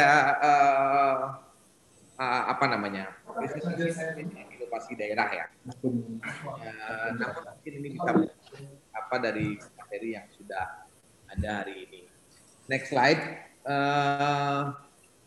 Tadi saya sudah sampaikan bahwa inovasi itu adalah sesuatu yang lahir dari kreativitas, daya cipta dan inisiatif yang secara materi jauh lebih baik dari sebelumnya, dan hadir kemudian memberikan kemudahan-kemudahan baru. Nah, kemudian next slide. Nah, berangkat dari slide ini, inovasi daerah itu berangkat dari persoalan-persoalan daerah saat ini, seperti apa yang kita hadapi di Denpasar sebenarnya. Nah, ini tentu tidak lepas dari data yang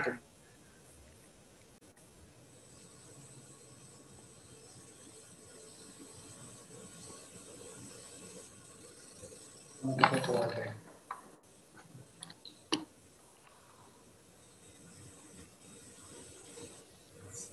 baik seperti apa yang sudah materi-materi yang disampaikan tadi, banyak yang kita dengar dari tadi adalah bahwa memang dibutuhkan solusi-solusi yang memang baik terkait dengan apa yang terjadi di Bali hari ini. Tentu data akan sangat mempengaruhi kebijakan apapun terkait inovasi yang dibutuhkan. Kemudian next slide. Kami hanya memberikan contoh tadi. Saya bicara mengenai Denpasar Festival, sebuah hybrid platform yang kita bangun. Ini sebagai contoh sebenarnya di masa pandemi di 2020, bahwa persoalannya adalah ada gerak dan jarak yang terbatas, kemudian kita poin bersama bahwa ekonomi merosot, ekspresi terhambat, bahwa memang ada ruang-ruang yang tidak bisa diaktifasi, kemudian ada beberapa rekan-rekan yang banyak rekan-rekan yang selama ini hidup dari dunia kreatif yang akhirnya tidak mendapat ruang untuk bisa melangsungkan kreativitas mereka, sehingga berpengaruh juga terhadap ekonomi mereka. Kemudian ancaman depresi, dan kemudian potensinya adalah di Denpasar ini kita memiliki SDM yang unggul, kemudian fondasi kreativitas yang kuat, kemudian media digital dan entrepreneurship yang kuat di pasar. Sehingga untuk itulah solusi yang dihadirkan adalah hybrid platform terkait dengan Denpasar Festival yang sudah kita jalankan selama kurang lebih 3 bulan. Dan kemudian sudah kita dapat ukur juga seberapa besar berimpact dalam situasi pandemi yang seperti sekarang ini terjadi. Dan kemudian next slide. Kemudian inilah seragam kegiatan selama Denpasar Festival. Kita ada food festival, ada rekam budaya Kota Denpasar, kemudian ada pameran seni dan kerajinan, kemudian ada diskusi dan workshop seperti biasa, kemudian ada virtual fashion show. Nah, menyangkut yang materi nomor 5 virtual fashion show. Tadi sempat kayaknya ada disebutkan bagaimana mengkonektingkan sebuah tata cara baru pemasaran produk. Nah, kami di Denpasar sudah mencoba melakukan virtual fashion show di mana selama ini fashion show seperti kita tahu berjalan di Gatchback. Nah, kita format sebagai sebuah virtual show yang terintegrasi langsung dengan marketplace. Jadi produk yang di show up hari itu, aksesoris maupun semua produknya tersedia di marketplace. Dan itu mengangkat semua potensi UMKM yang ada di Denpasar.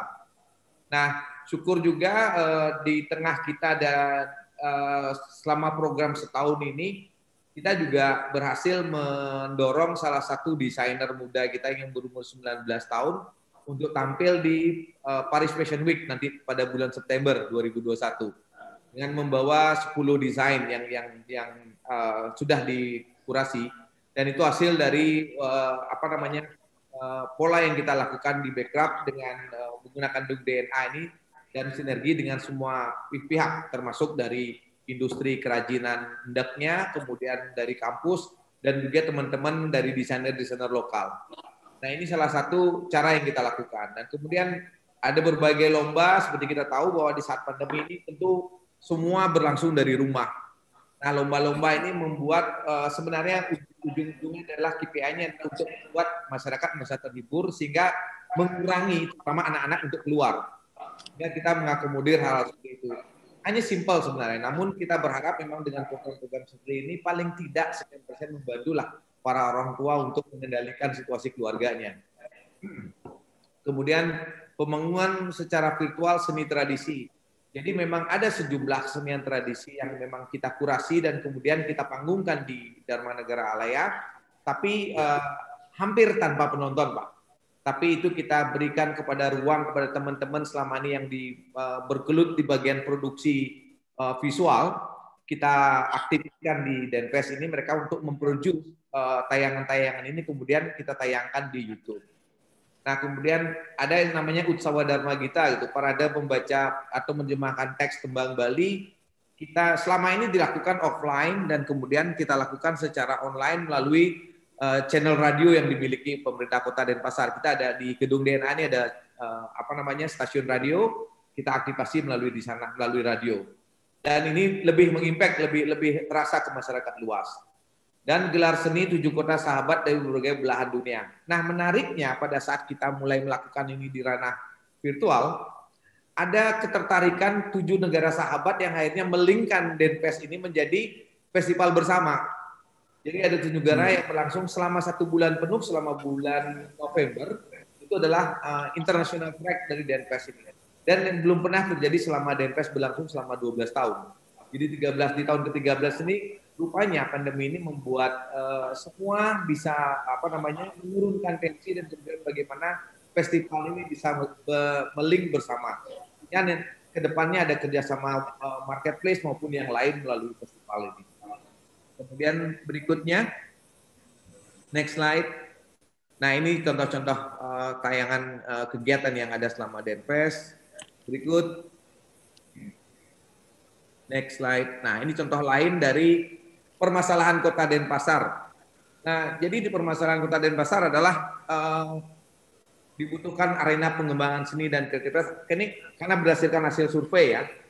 Kemudian wahana pemeliharaan warisan budaya, destinasi wisata kreatif, kemudian ada ruang kreasi apresiasi dan ekspresi budaya, ada ruang penguatan identitas budaya, sarana pendidikan pembelajaran masyarakat, dan sarana pemberdayaan masyarakat dan komunitas kreatif. Akhirnya dari permasalahan ini, dibangunlah solusi bahwa dibangunnya gedung DNA. Next slide, Ibu. Nah, di gedunglah dibangun gedung DNA pada tanggal 27 Desember 2019 itu di disahkan gedung itu diresmikan untuk digunakan menjadi Dharma Negara Art and Creative Space. Gedung ini dirancang sebagai salah satu pusat pengembangan kreativitas di Kota Denpasar. Karena memang kita ada beberapa ruang-ruang kreatif yang sudah dibangun sebelumnya. Kita ada Youth Park, di dekat juga di kawasan Lumintang ini, kemudian ada beberapa ruang-ruang yang lain. Nah, di gedung ini ada fasilitas pengembangan kreativitas seperti audiovisual, editing room, kemudian ada ruang pementasan, ruang pamer, ruang radio, ruang fotografi, dan kemudian ada ruang sinema, dan kemudian ada ruang pertunjukan yang berkapasitas sekitar 540 tempat duduk. Kemudian pengelolaan gedung ini dilakukan secara kolaborasi antar lembaga. Jadi di gedung ini kita ada kolaborasi hampir semua OPD, Pak. Di koordinasi Dinas Pariwisata karena sebagai tupoksi gedung, dan kemudian Bekraf Denpasar ditunjuk sebagai perancang program sekaligus pelaksana harian. Jadi semua sinergi di sini terjadi di gedung ini. Sebagai contoh, salah satu contoh adalah mungkin Mas Arvin sempat saya paparkan waktu Mas Sandi ke sini, Pak Sandiaga Uno, kita ada film Mebarung. Jadi proses film berlangsung di Dinas Kebudayaan, proses penjaringannya, dan kemudian kompetisinya berlangsung di Dinas Pariwisata. Nah, ini pelaksananya adalah anak-anak OSIS dan Seketeruna yang ada di Banjar di Denpasar. Nah, yang menggabungkannya adalah Bekraf Denpasar yang merekatkan ini semua menjadi sebuah program yang berbareng, bersinergi. Seperti itu yang terjadi. Kemudian next slide, bahwa sinergi empat faktor utama yang ada di Dharma Negara, ada Dharma Negara Alaya adalah ada perangkat daerah dan Bekraf, kemudian ada kampus, kemudian komunitas dan bisnis. Bagaimana kegiatan di sini bisa berlangsung? Kemudian secara strategi program di Dharma Negara Alaya adalah terkait dengan terbangunnya apresiasi, kemudian program yang unik dan kreatif dan inovatif, kemudian kolaboratif, terbangunnya awareness masyarakat kita, terus kemudian program yang edukatif, eksploratif, dan partisipatif, kemudian terbangun juga hiburan-hiburan kreatif. Nah, melalui program-program yang ada dalam slide ini adalah festival kreativitas, workshop, kemudian ada youth conference workshop, yang pemuda dan Banjar, karena seperti kita tahu di Denpasar ini ada sekitar 417 Banjar, yang mana pada saat kita pembangunan mulai film Mebarung, kita menggerakkan sektor Banjar dan menghasilkan 343 konten selama itu. Dan kemudian ada knowledge management dan pasar kreatif. Next. Nah, ini beberapa kegiatan yang ada di Dharma Negara Alaya. Kita ada radio, kemudian ada beberapa kali dan workshop terkait yoga juga ini ada. Biasanya hari Minggu, Pak, ada yoga pagi di sini dan menampilkan beberapa artis-artis yoga. Kemudian kita ada 3D, terus ini ada di foto di tengah ini yang foto orang berdiri banyak itu ruang kajak angin, karena kita berangkat dari ada penelitian lontar di sini yang kita implementasikan dengan terkait dengan transkrip yang ada. Next. Ya. Oke, ini kembali ke materi tadi. Bagaimana inovasi daerah dibangun melalui database dan kemudian masalah dan potensi. Terima kasih. Saya kira. Terima kasih. Biasa, Mas Putu. Ya. Menjadi DNA-nya kreatif. Ya. DNA-nya kreatif, terutama Kota Denpasar.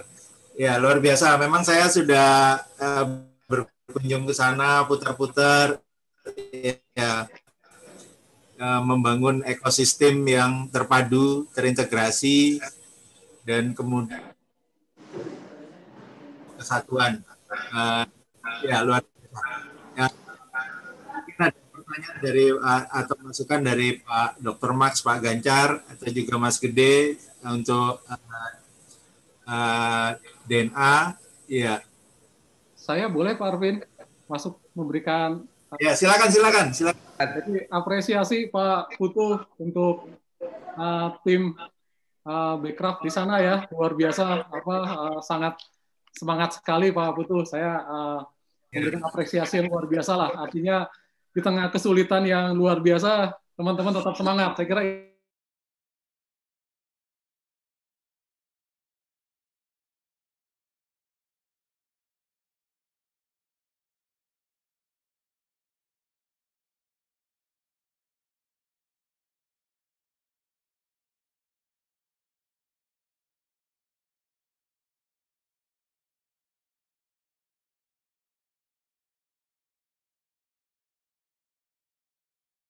yang telah dirancang dan atau mungkin akan dirancang oleh Bekraf, mungkin kalau bisa dikategorisasi dalam konteks 17 SDGs ya Pak, kira-kira nanti kegiatan ini akan kena ke bagian poverty, nanti kegiatan ini akan kena ke bagian apa water apa gitu ya Pak.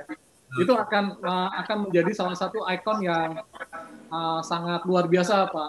Itu jadi nanti bahwa Bali sudah punya konsep loh, ekonomi kreatif yang berbasis SDGs, dan ini sudah terimplementasi secara baik. Mungkin itu nanti bisa jadi dalam tanda petik branding Bali ya, branding Bali bagaimana di tengah pandemi dengan komitmen global, karena ini kan menjadi resolusi PBB ya Pak.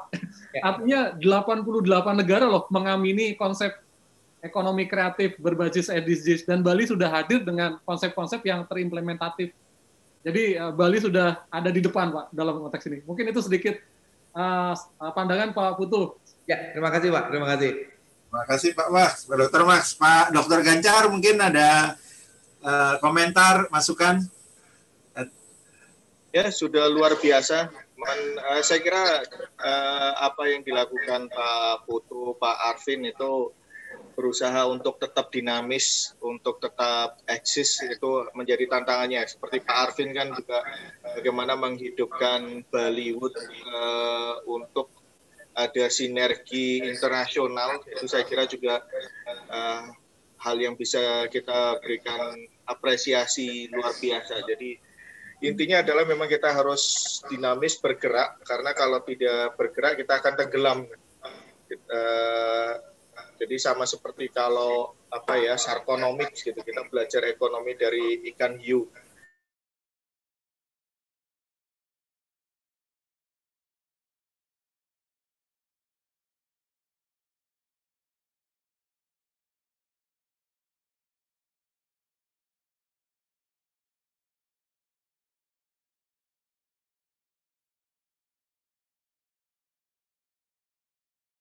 Enggak banyak nih di Bali.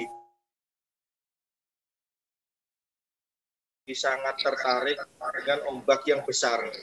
Kalau ombaknya tenang, malah tidak menantang. Yeah. Jadi ketika ada ombak yang besar, malah kemudian tertantang dan malah membuat manuver-manuver, ada gerakan-gerakan yang bisa jadi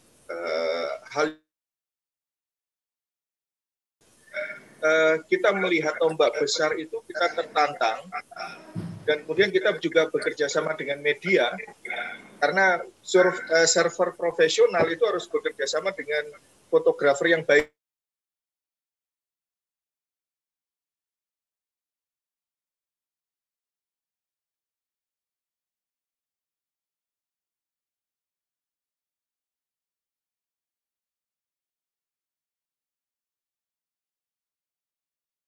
Dilakukan oleh dunia kreatif. Jadi saya pikir kita bisa bikin, kalau tadi sarkonomik, servernomik lah, yang kemudian kita bisa belajar dari para peselancar di Bali, bahwa mereka tetap kemudian menjadi terstimuli endorfinnya, lebih bekerja, dan membuat inovasi-inovasi gerakan, dan tidak lupa kemudian untuk bekerja sama dengan media untuk mendokumentasikan hal tersebut. Jadi saya kira itu, dan servernomics itu juga ada unsur spiritualitasnya, karena kita memahami bahwa apa yang kita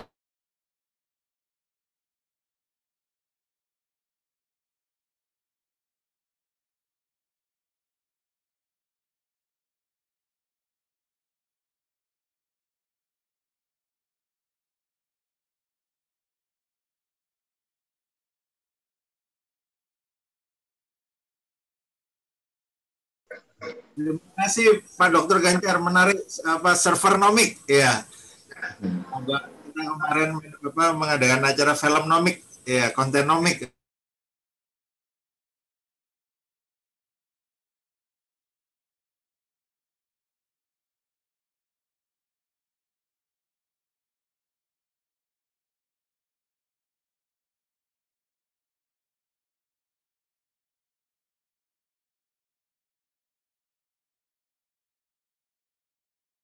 Scam ya.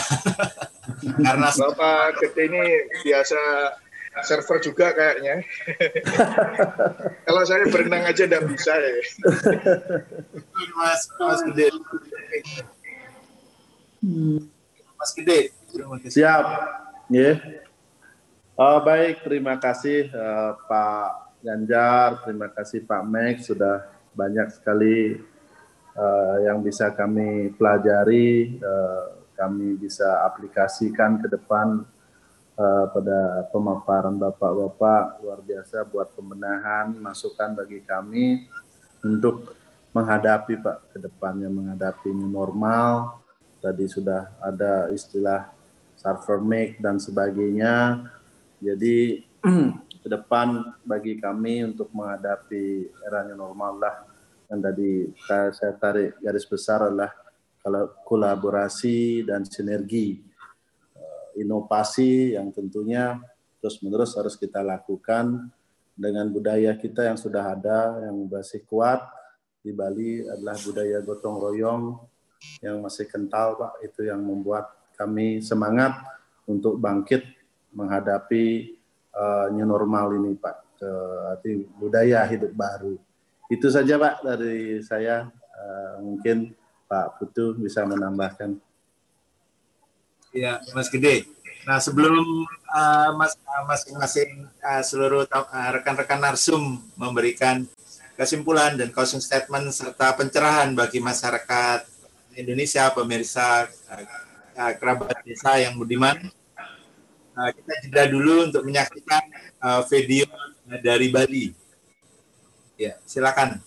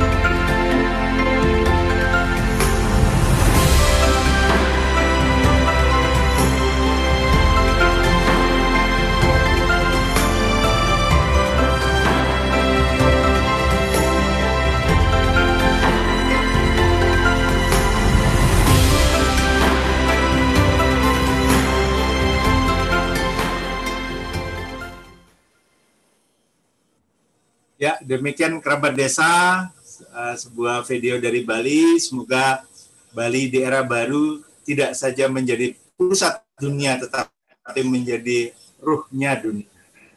Ya, mari kita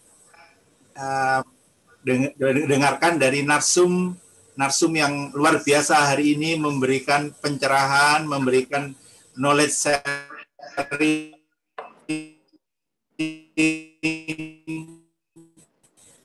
Ya, bagi kita semua ini, dan juga tentang masukan-masukan dan encourage ya untuk kerabat desa.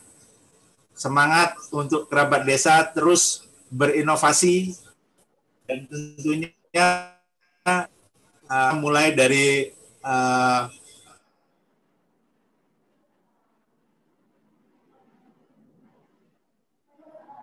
Denpasar, Badan Kreatif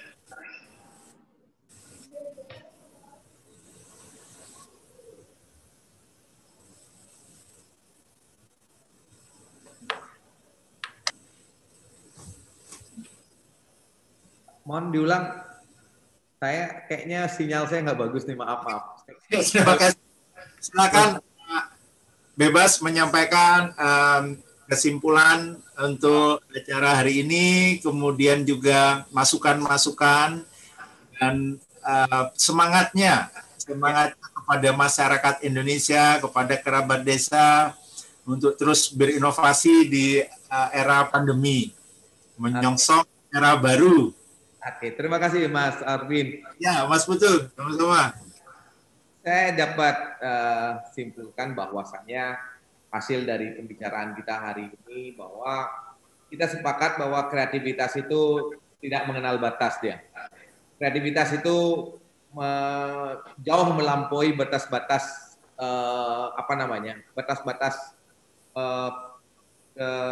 kemampuan ya. Kalau kita bicara sekarang di tengah pandemi ini, tentu apalagi kita menyepakati bahwa tahun ini adalah tahun kreativitas. Tentu bahwa tantangan ke depan tentu tidak akan bisa kita selesaikan jika hanya berdiam diri. Kita sepakat hari ini tidak ada satupun yang bisa kita pastikan ke depan akan seperti apa bentuknya. Namun jika kita tidak bergerak hari ini, tentu kita akan tenggelam. Nah, sebagaimana kita sepakati bahwa kreativitas itu meretas batas, berarti memang harus dilahirkan inovasi-inovasi terbaru terkait dengan tantangan-tantangan yang kita hadapi ke depan. Baik dari semua sektor, saya yakin. Ketika kita bicara kreativitas tidak hanya masalah faktor kesenian ataupun yang lain, tapi semua berdampak terhadap terbangunnya kreativitas. Sehingga masukan dari saya bahwasanya kondisi hari ini harusnya tidak membuat kita untuk menjadi down, artinya untuk menyesali diri tidak, tapi justru sebenarnya memotivasi kita untuk lebih giat lagi berkreativitas. Disampaikan kalau nggak salah oleh Dr. Gancar, kalau nggak salah, bahwa hari ini kita tidak bisa berdiam diri, karena berdiam diri berarti kita pilihannya adalah mati gitu. Nah, kemudian bahwasanya tantangan ke depan semakin bertambah sebagai seorang, kalau kita meniru sebagai seorang peselancar, bahwa justru tantangan itu melahirkan kreativitas. Ya, ini kalau nggak ada challenge, nggak ada tantangan, kreativitas juga nggak akan lahir. Dan kita meyakini bahwa di ke depan hari dunia pasti akan lebih baik. Jauh lebih baik dari tahun-tahun sebelumnya. Sehingga mari kita sambut bersama-sama dengan potensi yang kita miliki. Indonesia ini negara yang kaya akan keberagaman, kaya akan kebudayaan, dan segala sumber daya alam. Tentu kita harusnya tidak bisa berpangku tangan. Potensi kita begitu besar untuk digerakkan. Semoga tentu melalui ruang-ruang seperti ini akan terbangun kesadaran kita semua bahwasanya kita ini bukan bangsa miskin, tapi bangsa kaya.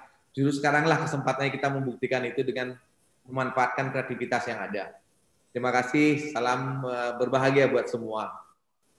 Terima kasih Mas Putu untuk membangun optimisme.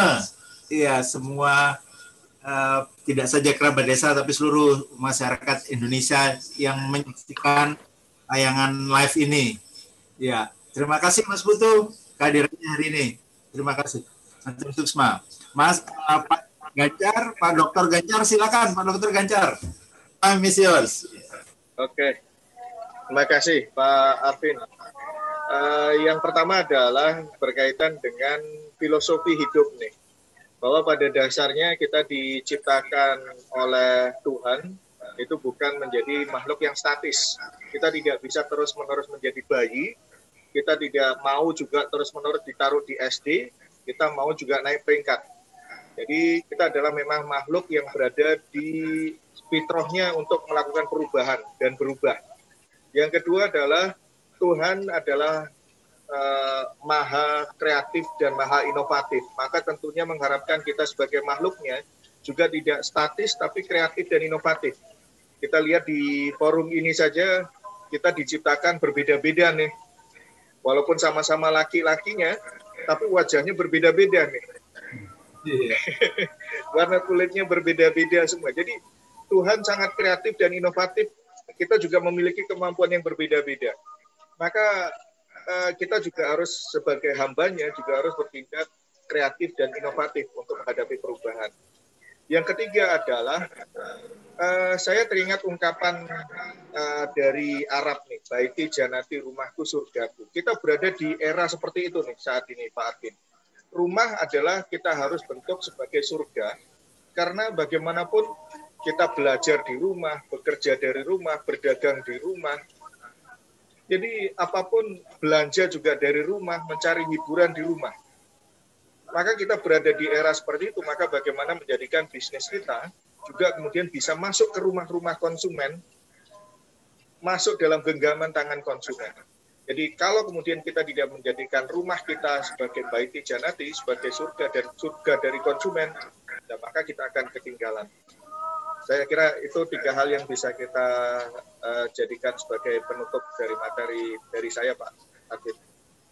Terima kasih, semoga bermanfaat kerabat desa dan teman-teman semua. Barakallah. Luar biasa, Pak Dr. Gancar. Terima kasih ya untuk masukan dan motivasi, segenap motivasi ke seluruh pemirsa TV Desa. Terima kasih, Pak Dr. Gancar. Ya, silakan Mas Gede. Silakan. Baik. Mas Gede. Baik, sahabat desa yang budiman, di era yang ketidakpastian ini, yang ketidakpastian ini adalah ketidakpastiannya juga yang belum tentu ke depan akan seperti apa. Cuma kita sebagai manusia tentunya pasti berusaha untuk menolak punah. Kita belajar dari dinosaurus yang tidak mampu beradaptasi sehingga dia punah dengan sendirinya. Jadi kita adalah manusia yang tentunya pasti akan menolak kepunahan tersebut dengan suatu inovasi, kolaborasi, dan sinergi yang tentunya dari pemerintah, masyarakat, pengusaha, dan sebagainya. Sehingga kita bisa bangkit untuk menghadapi hal ini. Pasti banyak solusi, tinggal kita bisa duduk bersama mencari solusi yang terbaik. Itu saja dari saya, Pak Arpin. Selamat sore rekan keluarga desa se-Indonesia. Kita mempunyai banyak kekayaan alam, kekayaan budaya yang luar biasa yang diwariskan oleh nenek moyang kita tentunya dengan kekuatan yang tidak bisa dimiliki oleh negara lain, yaitu gotong royong adat ketimuran kita. Kita bangkit dari sana menuju era baru dan terbebas dari keterpurukan ini. Itu bisa saya sampaikan. Selamat sore, semoga bermanfaat buat kita semua. Salam. Ya, terima kasih Mas Gede, luar biasa. Saya sepakat bahwa kita memiliki budaya tinggi, ya menjadi bekal, ya bekal untuk di era perubahan. Dan terima kasih filosofi dinosaurusnya. Mungkin segala perubahan ini yang terjadi membawa sebuah hal yang justru jauh lebih baik untuk anak-anak cucu kita semua ya ke depannya. Terima kasih Mas Gede. Ya, Pak Max silakan. Baik, terima kasih Pak Arvin dan kerabat desa semua yang budiman. Jadi ada satu jargon yang mungkin saya kira penting ya. Di masa pandemi ini build back better ya. Jadi kita kembali tetapi menjadi lebih baik begitu ya. Nah, untuk bisa kembali menjadi lebih baik ini memang kuncinya adalah pada tema yang kita angkat pada hari ini ya, terkait dengan inovasi. Inovasi itu adalah ciri dari manusia yang punya open mindset. Jadi selalu terbuka, cair, fleksibel, beradaptasi dengan perubahan-perubahan yang ada. Dan ini memang menjadi satu satu nafas yang harus terus dijaga ya agar kita tidak mati ya. Karena without innovation you will be die. Jadi tanpa inovasi kita akan mati. Inovasi itulah yang membuat nafas peradaban kehidupan manusia menjadi lebih baik dan lebih baik lagi. Nah, tetapi Pak Arvin, saya kira inovasi apapun yang kita bangun kita tetap bersandar pada jati diri bangsa kita ya Pak Arvin, sebagai menjaga kearifan-kearifan lokal yang sudah terbangun ya, dengan begitu sangat unggul ya, arif ya. Nah, itu mungkin kearifan-kearifan lokal itulah yang akan juga menjadi basis kita membangun inovasi-inovasi yang lebih baik ke depan. Jadi dengan istilah kearifan lokal itu kan norma ya Pak Arvin, norm ya. Jadi kalau tadi kita lihat video tadi itu norma-norma ya, bagaimana Bali secara konsisten menjaga tetap bisa survive ya di masa non-norm ya. Jadi saya bikin istilah baru, saya nggak mau kalah juga nih dengan Pak Gancar. Jadi saya istilah saya from norm to hero ya. Jadi dengan kita menjaga norma-norma ya kan untuk hidup tadi ya tetap bersih, sehat, gitu, kita akan menjadi hero. From norm to hero. Nah tadi itu video yang saya lihat tadi ya, dengan norma tadi yang dibangun oleh Bali dan masyarakat lain, kita akan menjadi pemenang dari situasi yang sulit. From norm to hero. Terima kasih Pak Arvin. Salam hangat untuk semuanya. Terima kasih. Terima kasih, luar biasa.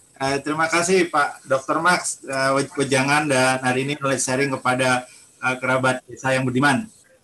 Kerabat desa yang budiman tentu dibutuhkan terobosan dan inovasi yang terus-menerus ya menghadapi era baru.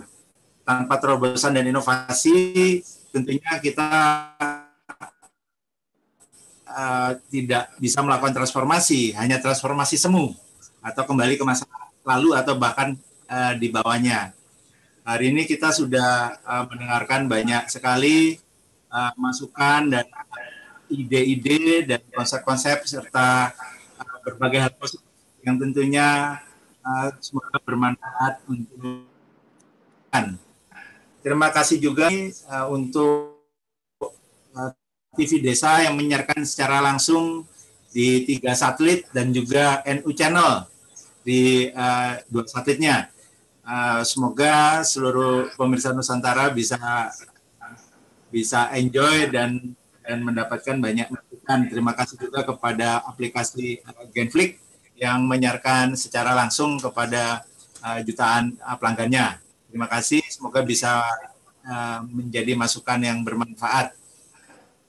Talk with Arvin bukanlah hanya sekedar acara tayang TV, adu ilmu para narsum yang berpotensi menjadi perpecahan masyarakat. Namun Talk with Arvin adalah sebuah acara tayang TV yang merangkai ilmu para tokoh narsum-narsum hebat di negeri ini menjadi solusi dan berbagi pengetahuan bijak bagi yang menontonnya. Abadi sampai tayang kapanpun terus bermanfaat bagi masyarakat, merajut pengetahuan budaya bangsa. Sampai jumpa di Talk with Arvin berikutnya. Terima kasih, matur suksma. Wassalamualaikum warahmatullahi wabarakatuh. Om Santi Santi Santi Om. Om Santi Santi Om. Assalamualaikum warahmatullahi wabarakatuh. Mas, thank you.